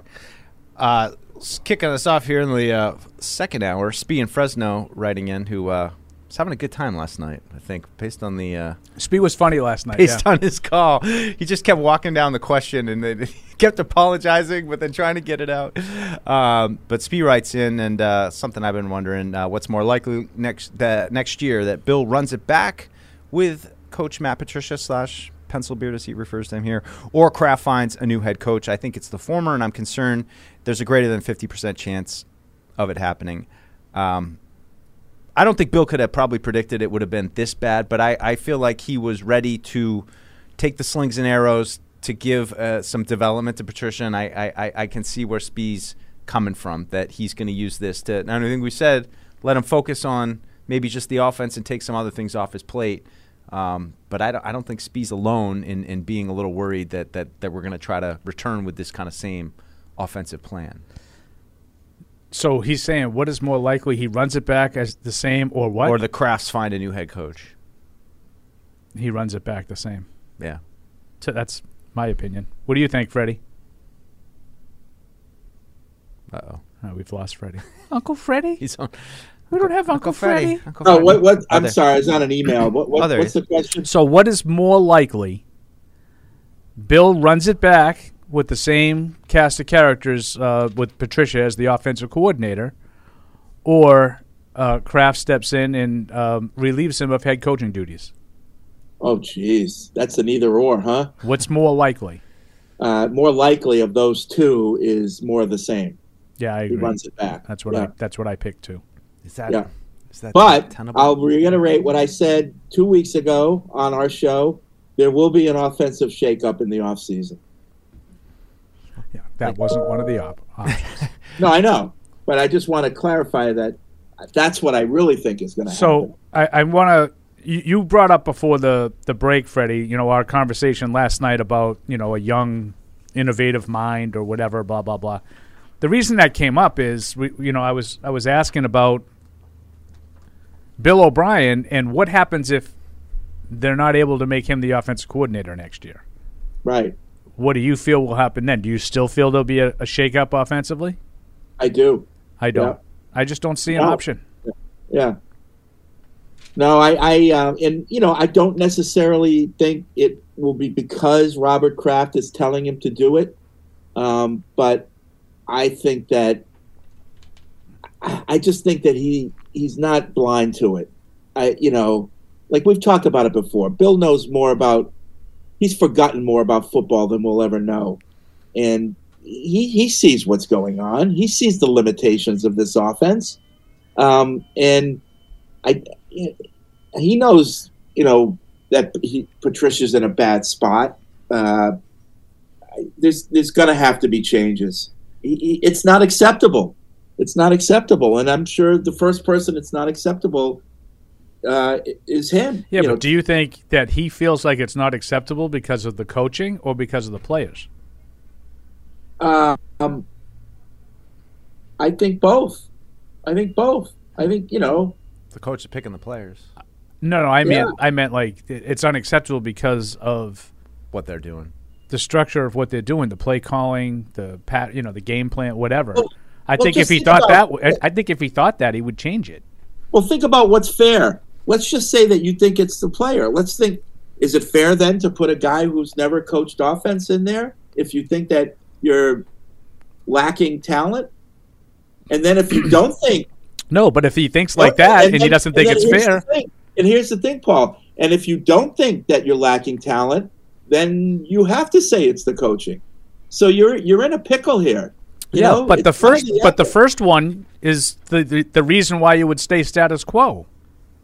Like, no, I put him in an unfair situation. He didn't have the horses, and he's learning with with guys that aren't ready to do it yet. So I got to give him more time. Yeah, that's my that's my assuming that- fear. Yeah, and you're assuming he's going to get him the horses. No, I, I think he might be assuming it'll be better now that he has year two under his belt with Yeah. these guys. That's what I worry about. Yeah. I think the question I keep kind of coming back to recently is is what you know what is the Kraft's tolerance level for 500 football teams? You know, and I think that there is value that Bill Belichick brings to this organization. I don't want to say independent of how the team does on the field, but certainly he his resume, his championships, his experience, the way he's respected around the league, like you know, those things give New England a a you know a characteristic that they can promote. And I you know trying to look at the team like not as a fan, not as a coach, but as an owner, it's it's, it's a difficult kind of pair of glasses to put on and figure out you know how do you balance out. Yeah, we we're, might be a 500 team for the next few years, but there's also value in having Bill here. Is that more val? Is that enough value for the owners than if you were to say blow it up, go try to find some new players slash coaches to get people excited about?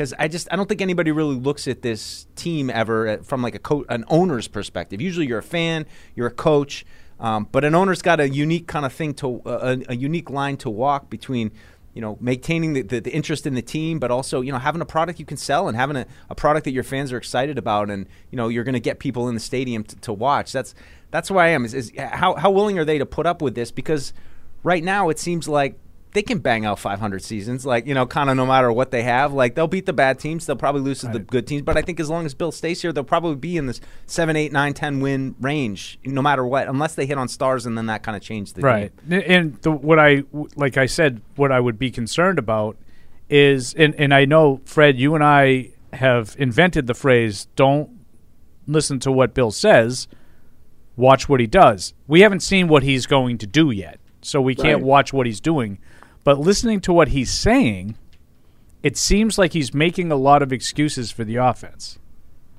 um, he, he, I think the the one consistent theme after a lot of these games is he's telling you it's it's it, it, it's better than you thought it was.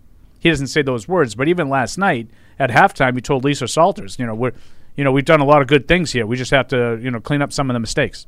We're close. I don't think they were close last night to a good offensive night. Not as Fred said, not with that approach. Um, and, and you know he continues to talk about the turnovers. And you know when we throw it downfield, like I think he's making excuse. Now maybe he's just trying to do his friend a solid. It could be as simple as that. We'll see what he does when the time comes. But I think he has gone out of his way three or four times over the last couple of weeks to say we needed to stop turning the ball over. That's why we've changed the way we call plays. It's not about the plays. We need to stop turning it over. Yeah. Well, I go back to what a couple weeks ago, and it was that rare moment where he might have been saying what he really thought when he said, you know, making wholesale changes in the middle of the season isn't really going to help. Is it going to. Why say that if you don't think that any changes are necessary at all? You know. So, and then he he kind of walked that back the next week. Uh, but I he, again, he's not blind. You know, he sees what we see. Yeah. So I, I, I can't imagine nothing will happen in the off season. Let's jump over to the phones. Uh, Rashad in Baltimore. Hey, Rashad, what's going on?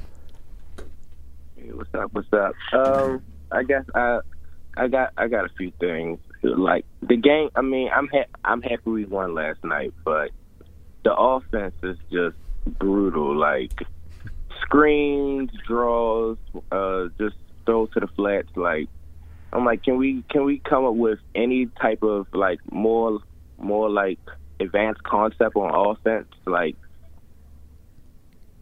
Mac, I, I definitely feel like Mac isn't getting a fair chance, and I think it should. I think it should be a complete, like you, like you said, Fred, a complete overhaul of the offense. I mean, I think we should only bring back Parker and Thornton. The O line needs every like besides Andrews and Onwenu, everybody needs to be Strange, but everybody needs to be evaluated. And even Strange, we can bring a veteran in to compete with him. Running backs, I, I'm, I guess we're good because we just drafted them, but I feel like everybody can be challenged. Like the the whole offense needs to be overhauled. The coaching too, because we need we we need the talent, but we need the we need the coaching to push the talent. But I feel like we don't we, we don't have neither one. Like the te- the players we have, they're okay, they're good, but we need we need a stud. We need we need we just need a superstar. That's all. Yeah. Yeah. Superstars. That's all. I want one. No, but I, I hear what he's saying. You know, it, it, you you look around the league and everybody's doing it. I, I hear the same people. You know, talk about that number one receiver. You know, the true number one guy that you have to game plan for. That makes everybody better. All the good teams got it. All the all the contending teams have it. You know, I would not to agree. mention quarterback, but you know that's beside the point. I just feel like that if even if we had like a good a beast tight end or a beast running back, like just somebody that they have to game plan around. Like it don't even have to be a wide receiver. It it, it could be Yeah, like, like Kansas City has Travis like a Derrick Kelce. Henry type. Yep. Yeah, Kansas City's beast is is a tight end. It's it's Kelce. It's Yeah. not a it's not one of the receivers. And and their quarterback. like, you no, know, I know yeah, that, but no. like a lot of these teams have good quarterbacks, but the, all the best teams have the quarterback with a stud that needs to be game planned for, like Fred just said. Yeah, I was just sa- to highlight there are a handful of teams where the quarterback is that guy, and you can get rid of Tyreek Hill and still, you know, it, it does have Travis Kelce, but you know, just to not all quarterbacks are like that, but I think you, you certainly have an advantage when you got one. All right, thanks, Rashad. Yeah, thanks, guys. Oh, go ahead. Yeah, no, I agree with him. Oh, uh, I agree with Rashad. I, I, I do think, and uh, a name I'm starting to, you know, uh, Evan and I were talking about Tee Higgins a little bit last week. And, uh, you know, I just kind of looking ahead and seeing what happened last offseason. A lot of those wide receivers on their rookie contracts with a year to go started asking for money. And that's where Tee Higgins will be in the offseason. He'll have a year left on his rookie deal. The Bengals are notoriously cheap. Yeah. With Mike Brown, I think that they'll probably um, have an eye toward Joe Burrow, and down the road, Ja'Marr Chase, and maybe they can't retain Tee Higgins and, and Tyler Boyd and, and, and pay Burrow and Chase. So maybe he kicks and screams. Maybe he's happy to be there. Maybe he wants to be part of that next year, uh, you know, and play out his rookie deal and then cash in. But maybe he does the Terry McLaurin or the Deebo Samuel or the AJ Brown and says, "I need, I need mine. I need, I need to, to get a contract now. And if you're not going to give it to me, then then trade me." How, would you do that? And I'll take if, him. if you were the Bengals. Like, how would you do it with with the guys that they have? And you know, I mean, clearly, How would I do it? Yeah, If I was in charge of the Bengals, Mhm. I would pay that that nucleus. I think that's the team. Which which which nucleus? You mean just Burrow, Chase, and- Burrow, and Chase, Higgins? Higgins, Boyd. I think that's the team. and then just roll it over wherever else you have to. Yeah, I mean, I think you you try to maintain like the pieces on defense because I think they have an underrated defense. I think Hendrickson and Hubbard Yeah. are pretty good up front. Um, I think Bates is a is a solid. Say, I think that he franchise was a franchise. he might be out. Um, I, I would, you know, let, let- I you know my feelings on this. It's money. Do you have the money? Mm-hmm. Everybody has the money if you're an owner in that league. it's whether or not you want to spend it. Yeah. And you can always figure out a way to make it work on the cap. Love to see how what Joe Burrow But does. but there. they'll they'll hide behind the cap because they don't want to spend the money. And that's and Fred will tell you that's Mike Brown's MO. He doesn't spend money.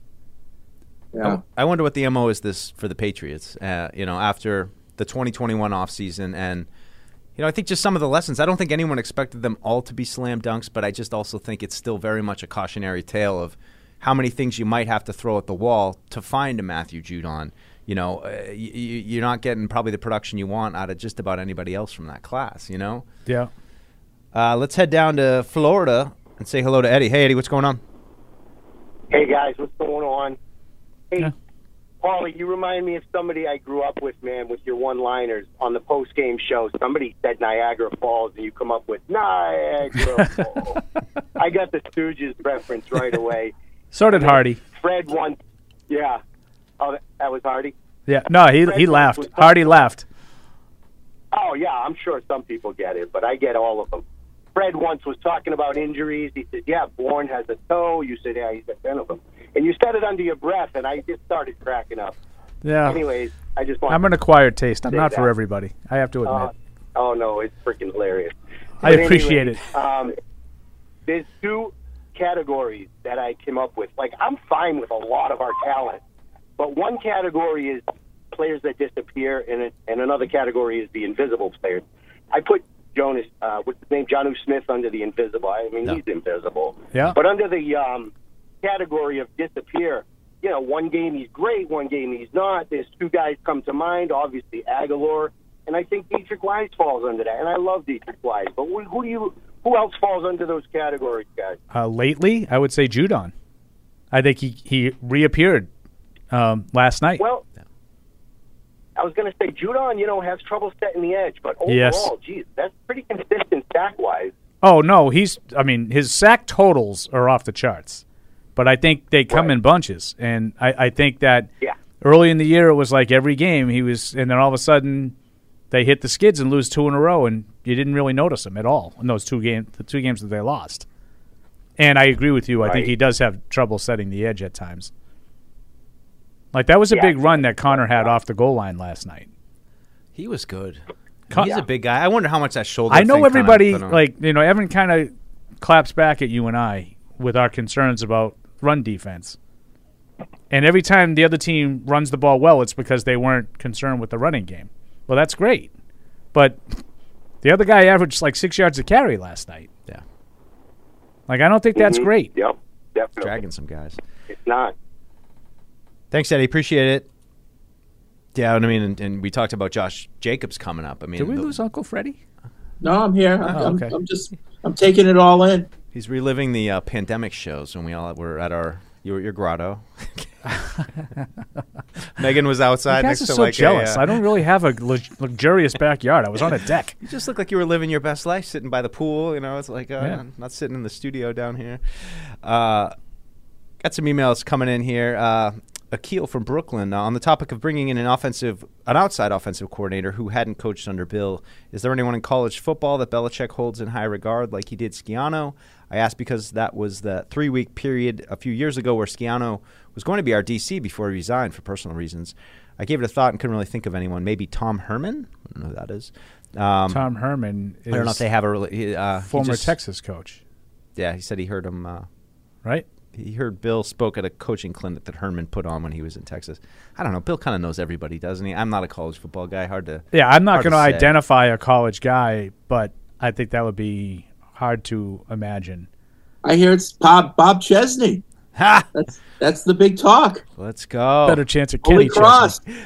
It is funny though because like I mean, having watched more Holy Cross football this year than any other probably non-Patriots team I watched, I'm like, what is his offense? I don't know. He's just got a great he's got a great quarterback, and you know the kid just I is gotta like tell you. an absolute warrior. Like I don't really see like these. You can only win so designs many games with that offensive coordinator that looks like that. That just puts That- it all on. That that offensive coordinator does not look like an offensive coordinator. Oh, the, oh, you mean the, the guy that actually is the offensive Yes. coordinator? He's a former offensive lineman from Holy Cross. Not he's- surprised. but he still dresses like he's an offensive Yes. lineman with like the big purple headband. I think his name is Chris. Uh, And might the be Chris Winovich hair. Yeah. Well, he's doing a, he's doing a good job. Good job. Congratulations to the Crusaders. They dropped a tough one there to South South It was a State. good game. I watched a, a big chunk of that game. It was very the score is very deceptive. That They- game was much more competitive They than that. put everything they had into it, and uh, just one of the one of the best seasons in Holy Cross history. So, told the coaches out there to hold their heads high. It was a really really great season. Uh, Bill in Vista, California. I don't know what the draft looks like in terms of wide receivers, but what about trading a pick for Jerry Jeudy? I heard rumors of the Broncos shopping him around, and I don't see the Broncos being able to draft a decent QB either. So that's an Evan thing too. He kind of like Jeudy. Yeah, Jeudy would be my secondary choice. Tee Higgins is the one I have over that. Yeah, I just. I'm but all- are you willing to pay draft capital for that?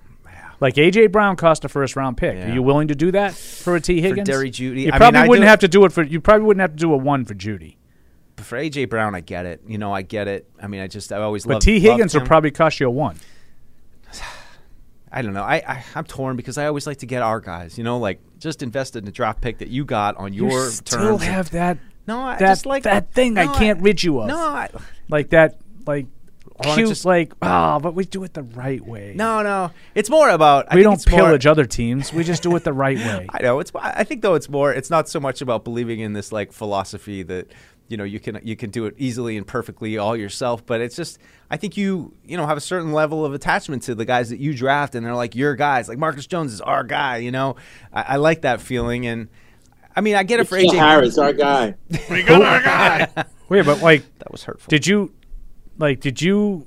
And the answer to this could be yes. Hmm. Like, did you like Edelman more than Welker? Because not, I'm not asking if you liked Edelman more than Welker because No, that's, that's I mean, great. whatever This you like. but did you like Edelman more than Welker because Edelman was drafted love it. and Welker was traded for? You're putting me on the couch, and I gotta say no. I gotta say I like them both the same. I mean, you know, I, I have a favorite. Don't ask me to choose. I have a favorite, but I like you're putting me on the couch. It's no, and again, if like if your answer is I like Edelman better, Yeah. like that's per- that's your opinion. It's perfectly acceptable. But do you like him better because? No, no, no. Right, I get. I, think get that's you. a stretch. No, no, that's that, that's that's good. Like Paul. I like Edelman better because I just thought he was a better player. That's that's fine. I, I mean, like- I would disagree, but that, but that, that's okay. I that's I, fine. I love both those guys. I mean, but yeah. What do you think, From a Freddie? business standpoint, it always comes down to you know like the guy you drafted is probably cheaper than the guy that's Well- been around. well, that helps. Yeah, I mean that. helps. I mean, I- if you're asking me, would I rather draft a guy who turns out to be a stud or acquire a guy who's a stud? Yes, I'll Just take the, the drafted because they're the same player. And you're right, Fred. The the drafted guy is going to be cheaper. Right, and I remember, you know, remember when when Welker and Edelman were both on the team, and there was this move to kind of replace Welker. Remember that? Yep. And that didn't 13. work out too well. Yeah, that was the that was an interesting part of the uh, I thought the the Edelman Mm-hmm. um, football life. Yeah. where he talked about that and sort of being a little- it was a little uneasy the way Yeah. that kind of went down. Yep. let's check in with Eldred down in North Carolina. Hey, Eldred, what's going on? What twelve? It might Hey, have been fellas, how y'all doing today? Good, good. Seem like Fred is jet lag, huh? He's Cape uh, Cod. bus Fred. lag one, one of the two. Yeah. But um, We're all a little jet lagged. I heard y'all talking earlier. Everybody know Bill is going to run it back. He ain't going to try to, you know, because for some reason he thinks his way of, way of doing things is the best way of doing things. And even though everybody can, he can't see the forest for the trees, everybody else seeing it, but he doesn't. Because I think he's still living on that reputation instead of coming down to realization that this stuff is is not working, and not with Pat Patricia. I gotta Matt believe. Patricia though. I gotta believe he's, But, he's um, unhappy with this. So what? Like I can't, I can't tell. Like if you got gave him the truth serum and he'd be like, "No, the offense is actually pretty good this year." No, like I think he, he thinks there's an issue. I think Fred is right. I think he's like he didn't win nine million games and nine million Super Bowls not understanding football. Yeah, I think he understands there's a problem. I just feel like he thinks the best solution isn't the same thing that you and I might think is the best solution. And I think he probably thinks if I can get Bill O'Brien, who's going to do things the way I know he'll do them, so, you know, the devil I know, yes. If I have to do someone that I don't know and I don't know how the mix is going to work, I don't think that he's going to make a change. Yeah. I don't. and you think I don't that think so either. if he I lets think so Patricia develop, Yeah, he'll, be- get there. He'll, get figure it out. Is. We'll have a new Yeah, offense. that's what I think, and, and he ain't gonna never figure it out because just like the other, other caller said, I see people on, on the goal line, other teams doing the weekend. One guy runs a slant, the other guy runs a post corner. They cross in between, touchdown.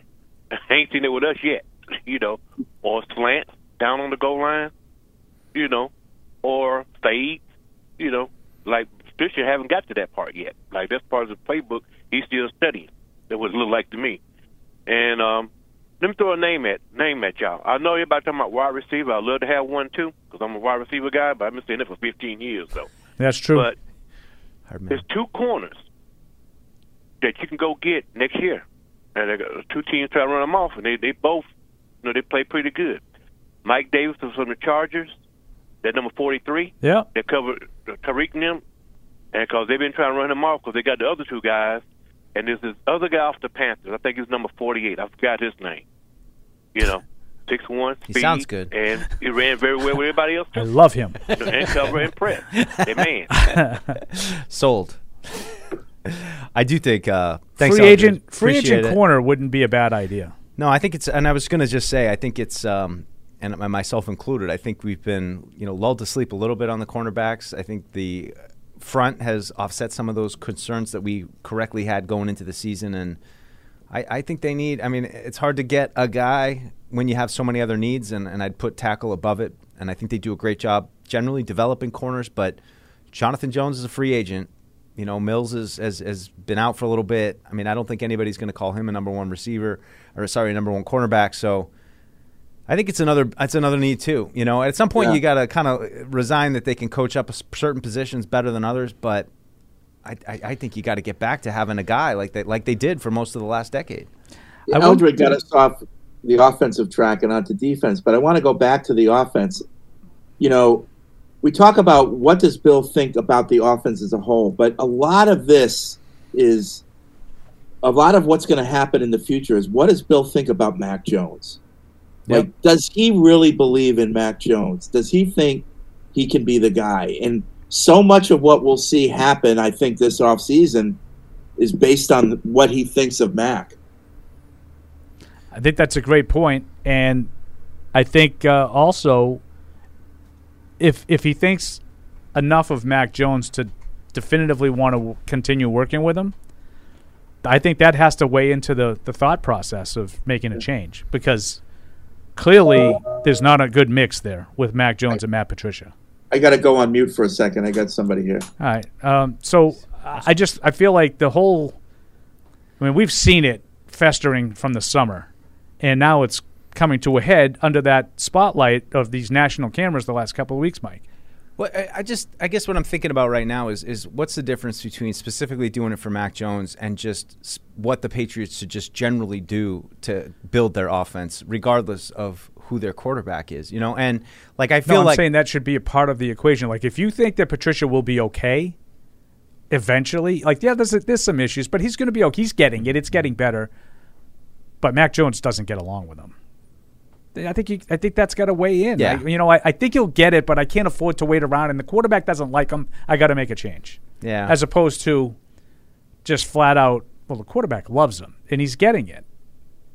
So why don't I just stick with it? Yeah, and I guess uh, uh, slightly along those lines, I just, I mean, we've talked about it before. The, you know, Mac really likes Jacoby. I mean, he said, you know, I, I love playing with him, and you know, love to play with him for a long time. He's a free agent. You know, Mac kind of, I don't want to say favorites, but I mean, certainly, I think he's got a good relationship with Kendrick Bourne that, that kind of seems to stand out. It seems like maybe Hunter Henry too. I mean, Well, I, those- I don't those- know. Those are all three of those guys are part of the gang of five. do you do you let Jacoby walk? Like you know, I mean, it's like it's one thing to say we got to go out and sign a really good wide receiver for Mac. Is that going to move the needle for Mac as much as if you go get? And I don't, I don't want to compare Jerry Jeudy to, to Jacoby Meyers, maybe you know somebody else, but is it going to move the needle more for Mac Jones if you just bring back Jacoby Meyers? And that's like a move to like, oh, okay, we brought his guy back. You know, this is you know like a sign of goodwill kind of thing. Like, are they going to start going to those links to kind of please him and to, to get him back on board? And what does that, you know, what does that look like? Yep, I'm Fair- back. Fair points. Oh, great. Yeah, Um, because if you believe in Mac, then you have to start doing what's best for Mac. Right. If you believe in him. Right. know? And and if Mac doesn't want Patricia to stay as offensive coordinator, I think that has to be part of the decision process. Yeah. Yeah. Got another one back to the phones here. We got Scott in Wellesley. Hey, Scott, what's going on? Hey guys, how are you? Good.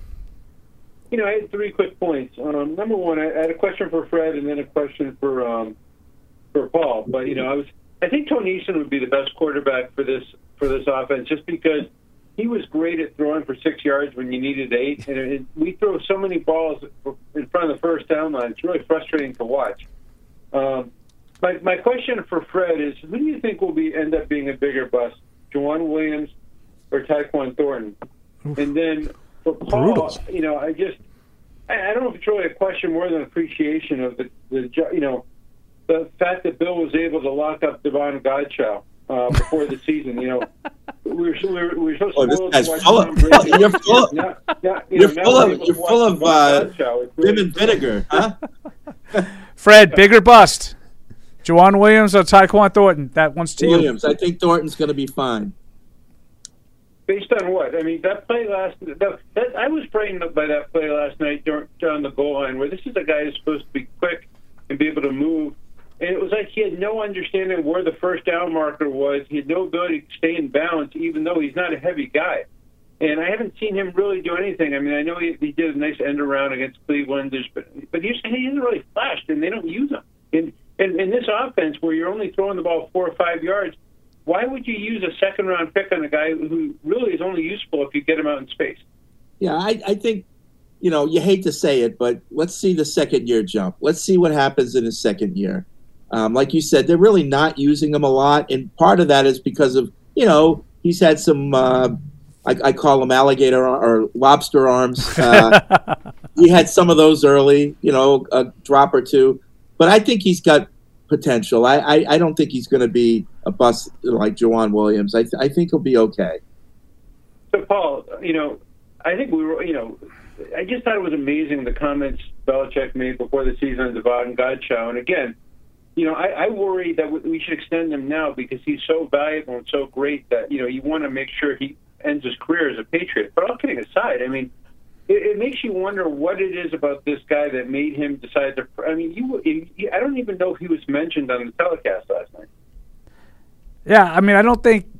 I, I just don't think that those kinds of players are as valuable as Bill does. I think. Well, you can, and also, but does it really matter that he gave Godchaux that money? Is, Well, it that, depends. like, are you gonna are you gonna are you, are you gonna in, in six months? Are you gonna complain about cap space? Um, I don't think this affects it. Like I I, I, affects person, it. I personally uh, don't care because I think you can always find cap space. But that's a, a very common excuse in the NFL. No, I know. So I don't like wasting cap space on run stuffing defensive tackles who are pay o- who are yeah. only okay at it. Yeah. Well, no, I, I think I thought he was one of the best defensive linemen in the league. That's what Bill thinks. What does it say Yeah. about the fact that when they're looking for a spark, they bring in Marcus Jones to, and throw the ball out to him? Yeah, that's a They point that Mike that has they brought up, but you're not really directing any of your comments to Mike. Well, Mi- Mike's doing a terrific job. Oh, you know, thank you, um, so I, I got Are you one quick question for Mike. Actually, now that you mention it, One quick question I for you, Mike. Let's go.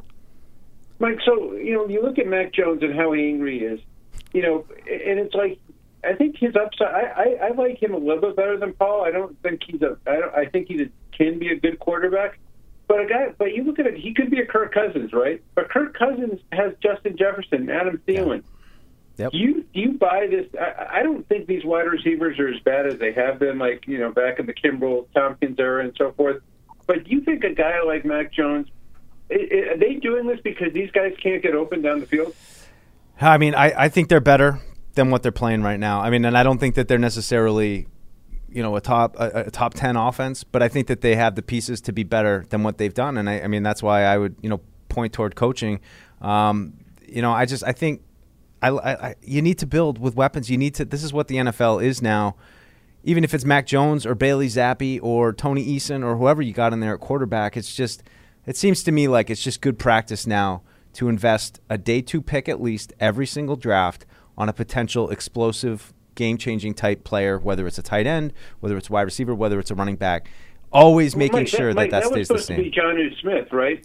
So why do you think No. he's been such a you know a non-factor since he's got here? Oh, that's a, that's that's one of life's great mysteries. That's a miss. It's he's a miss. he's what he was in Tennessee. It's a misevaluation. Yeah, thanks, Scott. Um, and that ends the uh, Scott and Wellesley show. Uh, you know, tune in again tomorrow.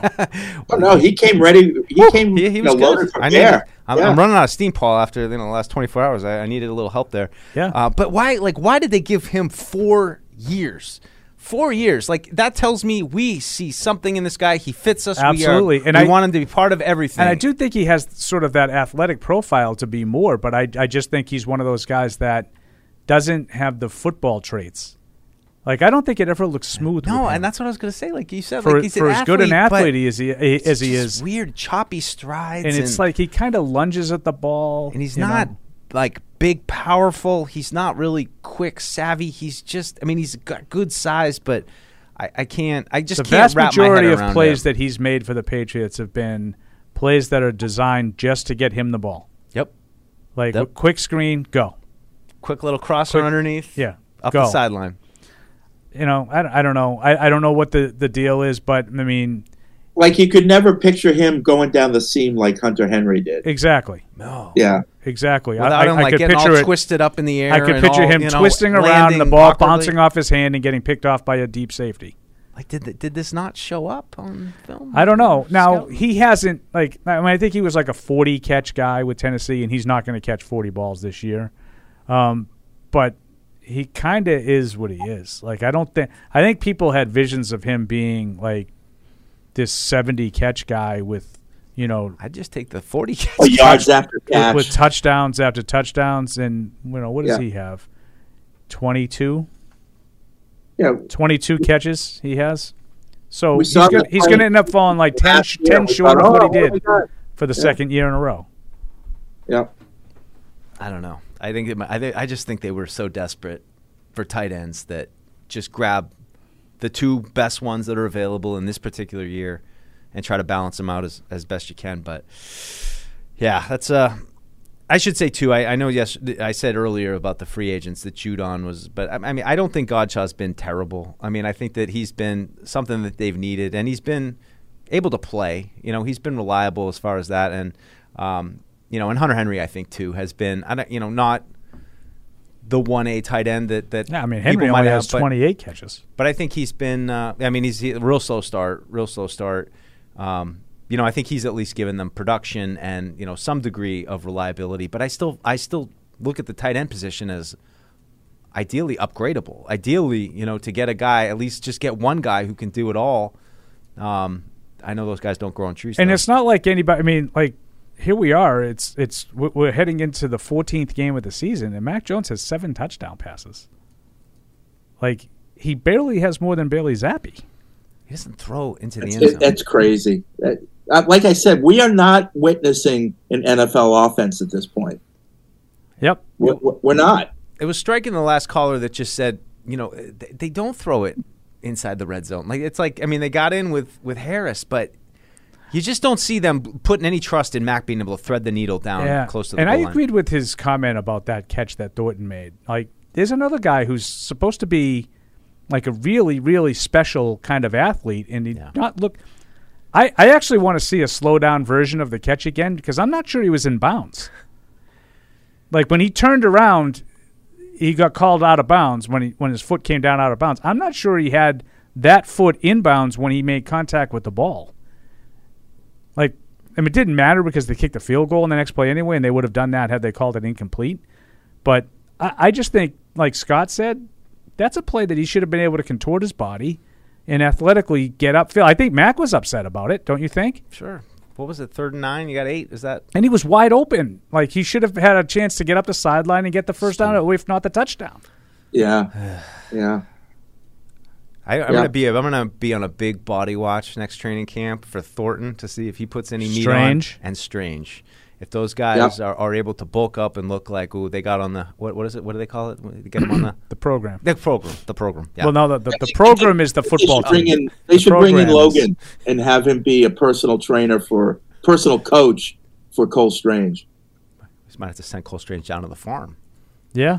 Be like kind of a old fashioned training Farm, method. farm strength. Yes. Logan be like, Yep. Go shovel that pile of manure. I'll tell you when you're You done. go shovel that pile of manure. I think Cole Strange would do it in a second. Oh, that's real nice. Can you buy me five guys afterwards? Thank you, sir. Uh, quick question here uh, on the emails from Joe. Uh, been wondering, does a coach's salary affect the cap? Uh, no. So is it cheaper for Bill to have Matty P coach offense than to pay someone this year? I think that's no. It doesn't affect the cap, but it, it, it affects the owner's uh, budget. So he's he's probably still getting paid by Detroit, right? And it, yes, and it may affect. I mean, we've had differing reports on this. It may affect Belichick's budget. Yeah. I don't know the Yep. truth on that one. We don't know the truth on that. Nope. Uh, he continues. Do you find it interesting that the tight end situation this year, league wide, has been questionable? There's only a strong top five. When in other years, it felt like there's an emphasis on that position a lot more. Great TV. I was I was wondering about that a little bit. I don't know. I don't see that at all. I think virtually every week I watch, you know, and it's guys that are capable. I'm not even talking about like numbers. You know, like Darren Waller's been hurt all year. He doesn't have numbers, but he's a good tight end. You know, Mike Gesicki hasn't really had a tremendous amount of activity. Dawson Knox, you know, but like you got Kelce, Kittle, Mark Andrews. Like they're, they're good tight ends in the league.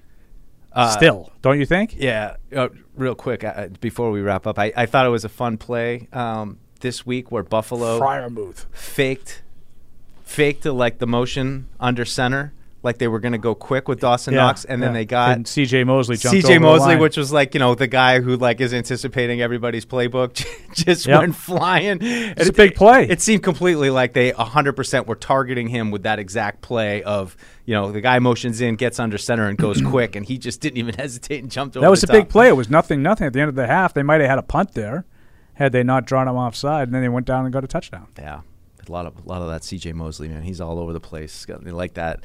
I like that against the Bills. Uh, Rich in New York City throwing out Cliff Kingsbury as OC. We Talked about that a little bit. Yeah, but like I, I did not realize this. I know a lot of people have sort of been throwing that name around. He just signed an extension. He's under contract till twenty seven. Wow. Like I don't think they're gonna pull the plug on Kingsbury. And then they got the they got Kyler, and now he's hurt. So I mean, if they're gonna blow something up, they got to blow it all up with all those contracts. Like, right, and that's you know we talked about Mike Brown earlier. Well, Mike Bidwill in uh, Arizona is similar. He's pretty Right. tight. Like I don't see him swallowing that, that kind of money. Yeah. Oh no. I mean, Paul, you mentioned like you know, all the owners in the NFL have money, but they don't all have the same. They the don't same. all have the money. same. They're not all Jerry Jones and they're Daniel not- Snyder. They don't Yeah. all have the same liquidity. Yeah. Right. You that's know? the, that's a Raiders thing too, right? Yeah. Yeah. Part of the reason why why Josh is uh, safe. Uh, winding through some of these last emails, Zach in Brighton uh, writes in. He, he likes Michael Pittman. I like Michael Pittman coming out down uh, down on the Colts. He's uh, he's been pretty good. Um, how much higher do you think his trade value is compared to Jeudy and Higgins? Oh, Sli- you- he- slightly less. He would be less than Yeah. cer- well, maybe not Jeudy, but certainly less than Higgins. Higgins could be looking to looking to get paid. I just I see the Bengals as being like, we can only do Joe Burrow and maybe Chase. Yeah, and, that's all you get. And, and you also have to target guys that you think might be looking to get out. Like I'm not sure Pittman fault. Like Jeudy's clearly been frustrated. I can't believe he didn't get uh, in trouble for that tirade that he had. He yanked his helmet off and made contact with the ref. Not even a penalty, let alone getting thrown out of the game. Then he scored three touchdowns after that. Um, but Jeudy to me is disgruntled. I think Higgins could want his money and realize he ain't going to get it, and might want out early. Now I, I could also see Higgins saying, "No, it's, we, we got a really good team here. I'm going to ride this out. I'll I'll max my value. I'll be an unrestricted free agent, and and I'll get it Yeah. because I'm going to be part of a really good team here. And Joe Burrow knows how to keep us all involved. I know Mac. I mean, didn't really play officially much with Jeudy, but I just like again feels like the Alabama stuff. Like give Mac his guys. You know, try to like. I just I just wonder if you're going to read between the lines and see motivation of moves that maybe this doesn't make total sense, but when you look at it through the lens of Mac Jones, this is going to make him happy. This is going to get him back on board with us. All right, we're winding things down. Fred, any uh, any last any final thoughts here before we, we wrap up this uh, this beast of a show? I would just, you know, we, we started the show by talking about how the broadcast was, you know, so in the Mac camp and he has a right to be frustrated. And they were so, so 100% on, on that narrative that you wonder, like, there must not have been anything in their production meeting and anything that they talked to before the, the game that was contrary to that. So something, you know, they don't just say that stuff. So it, it tells me that everything that they heard pre-game gave them that opinion, and I you just wonder what's going on. What what is going on? The coach is pretty open in those little those little chin wags before. They, they can be, but I think Belichick has been burned a little bit the last few times, and I wonder if maybe he was a little bit more tight-lipped than he normally is. yeah. But even if he was tight-lipped, then then why would you be so sure that Mac has a right to be frustrated? You know? Yep, it's a good point that I would address um, if you want to hang on the line. I'll talk a little bit off the air and give you a theory or two. Okay, Or, s- or save it for tomorrow. Uh, no, It's got to happen No. now. It won't be a theory I'm sharing on air. Well, uh, just so you guys know, and everyone out there knows, FedEx, we're ready for the holidays. They are ready. Fred, you know it. I know it. FedEx. We all know it. Whatever you got to do, you got to get a package there. FedEx, they're ready for it.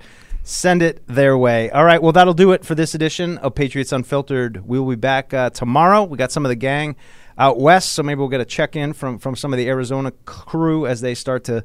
Uh, I guess we'll see what the practice schedule like and availability and all those things. The coaches did talk today, so there'll be certainly some things coming out of that. So until then, we will see you tomorrow.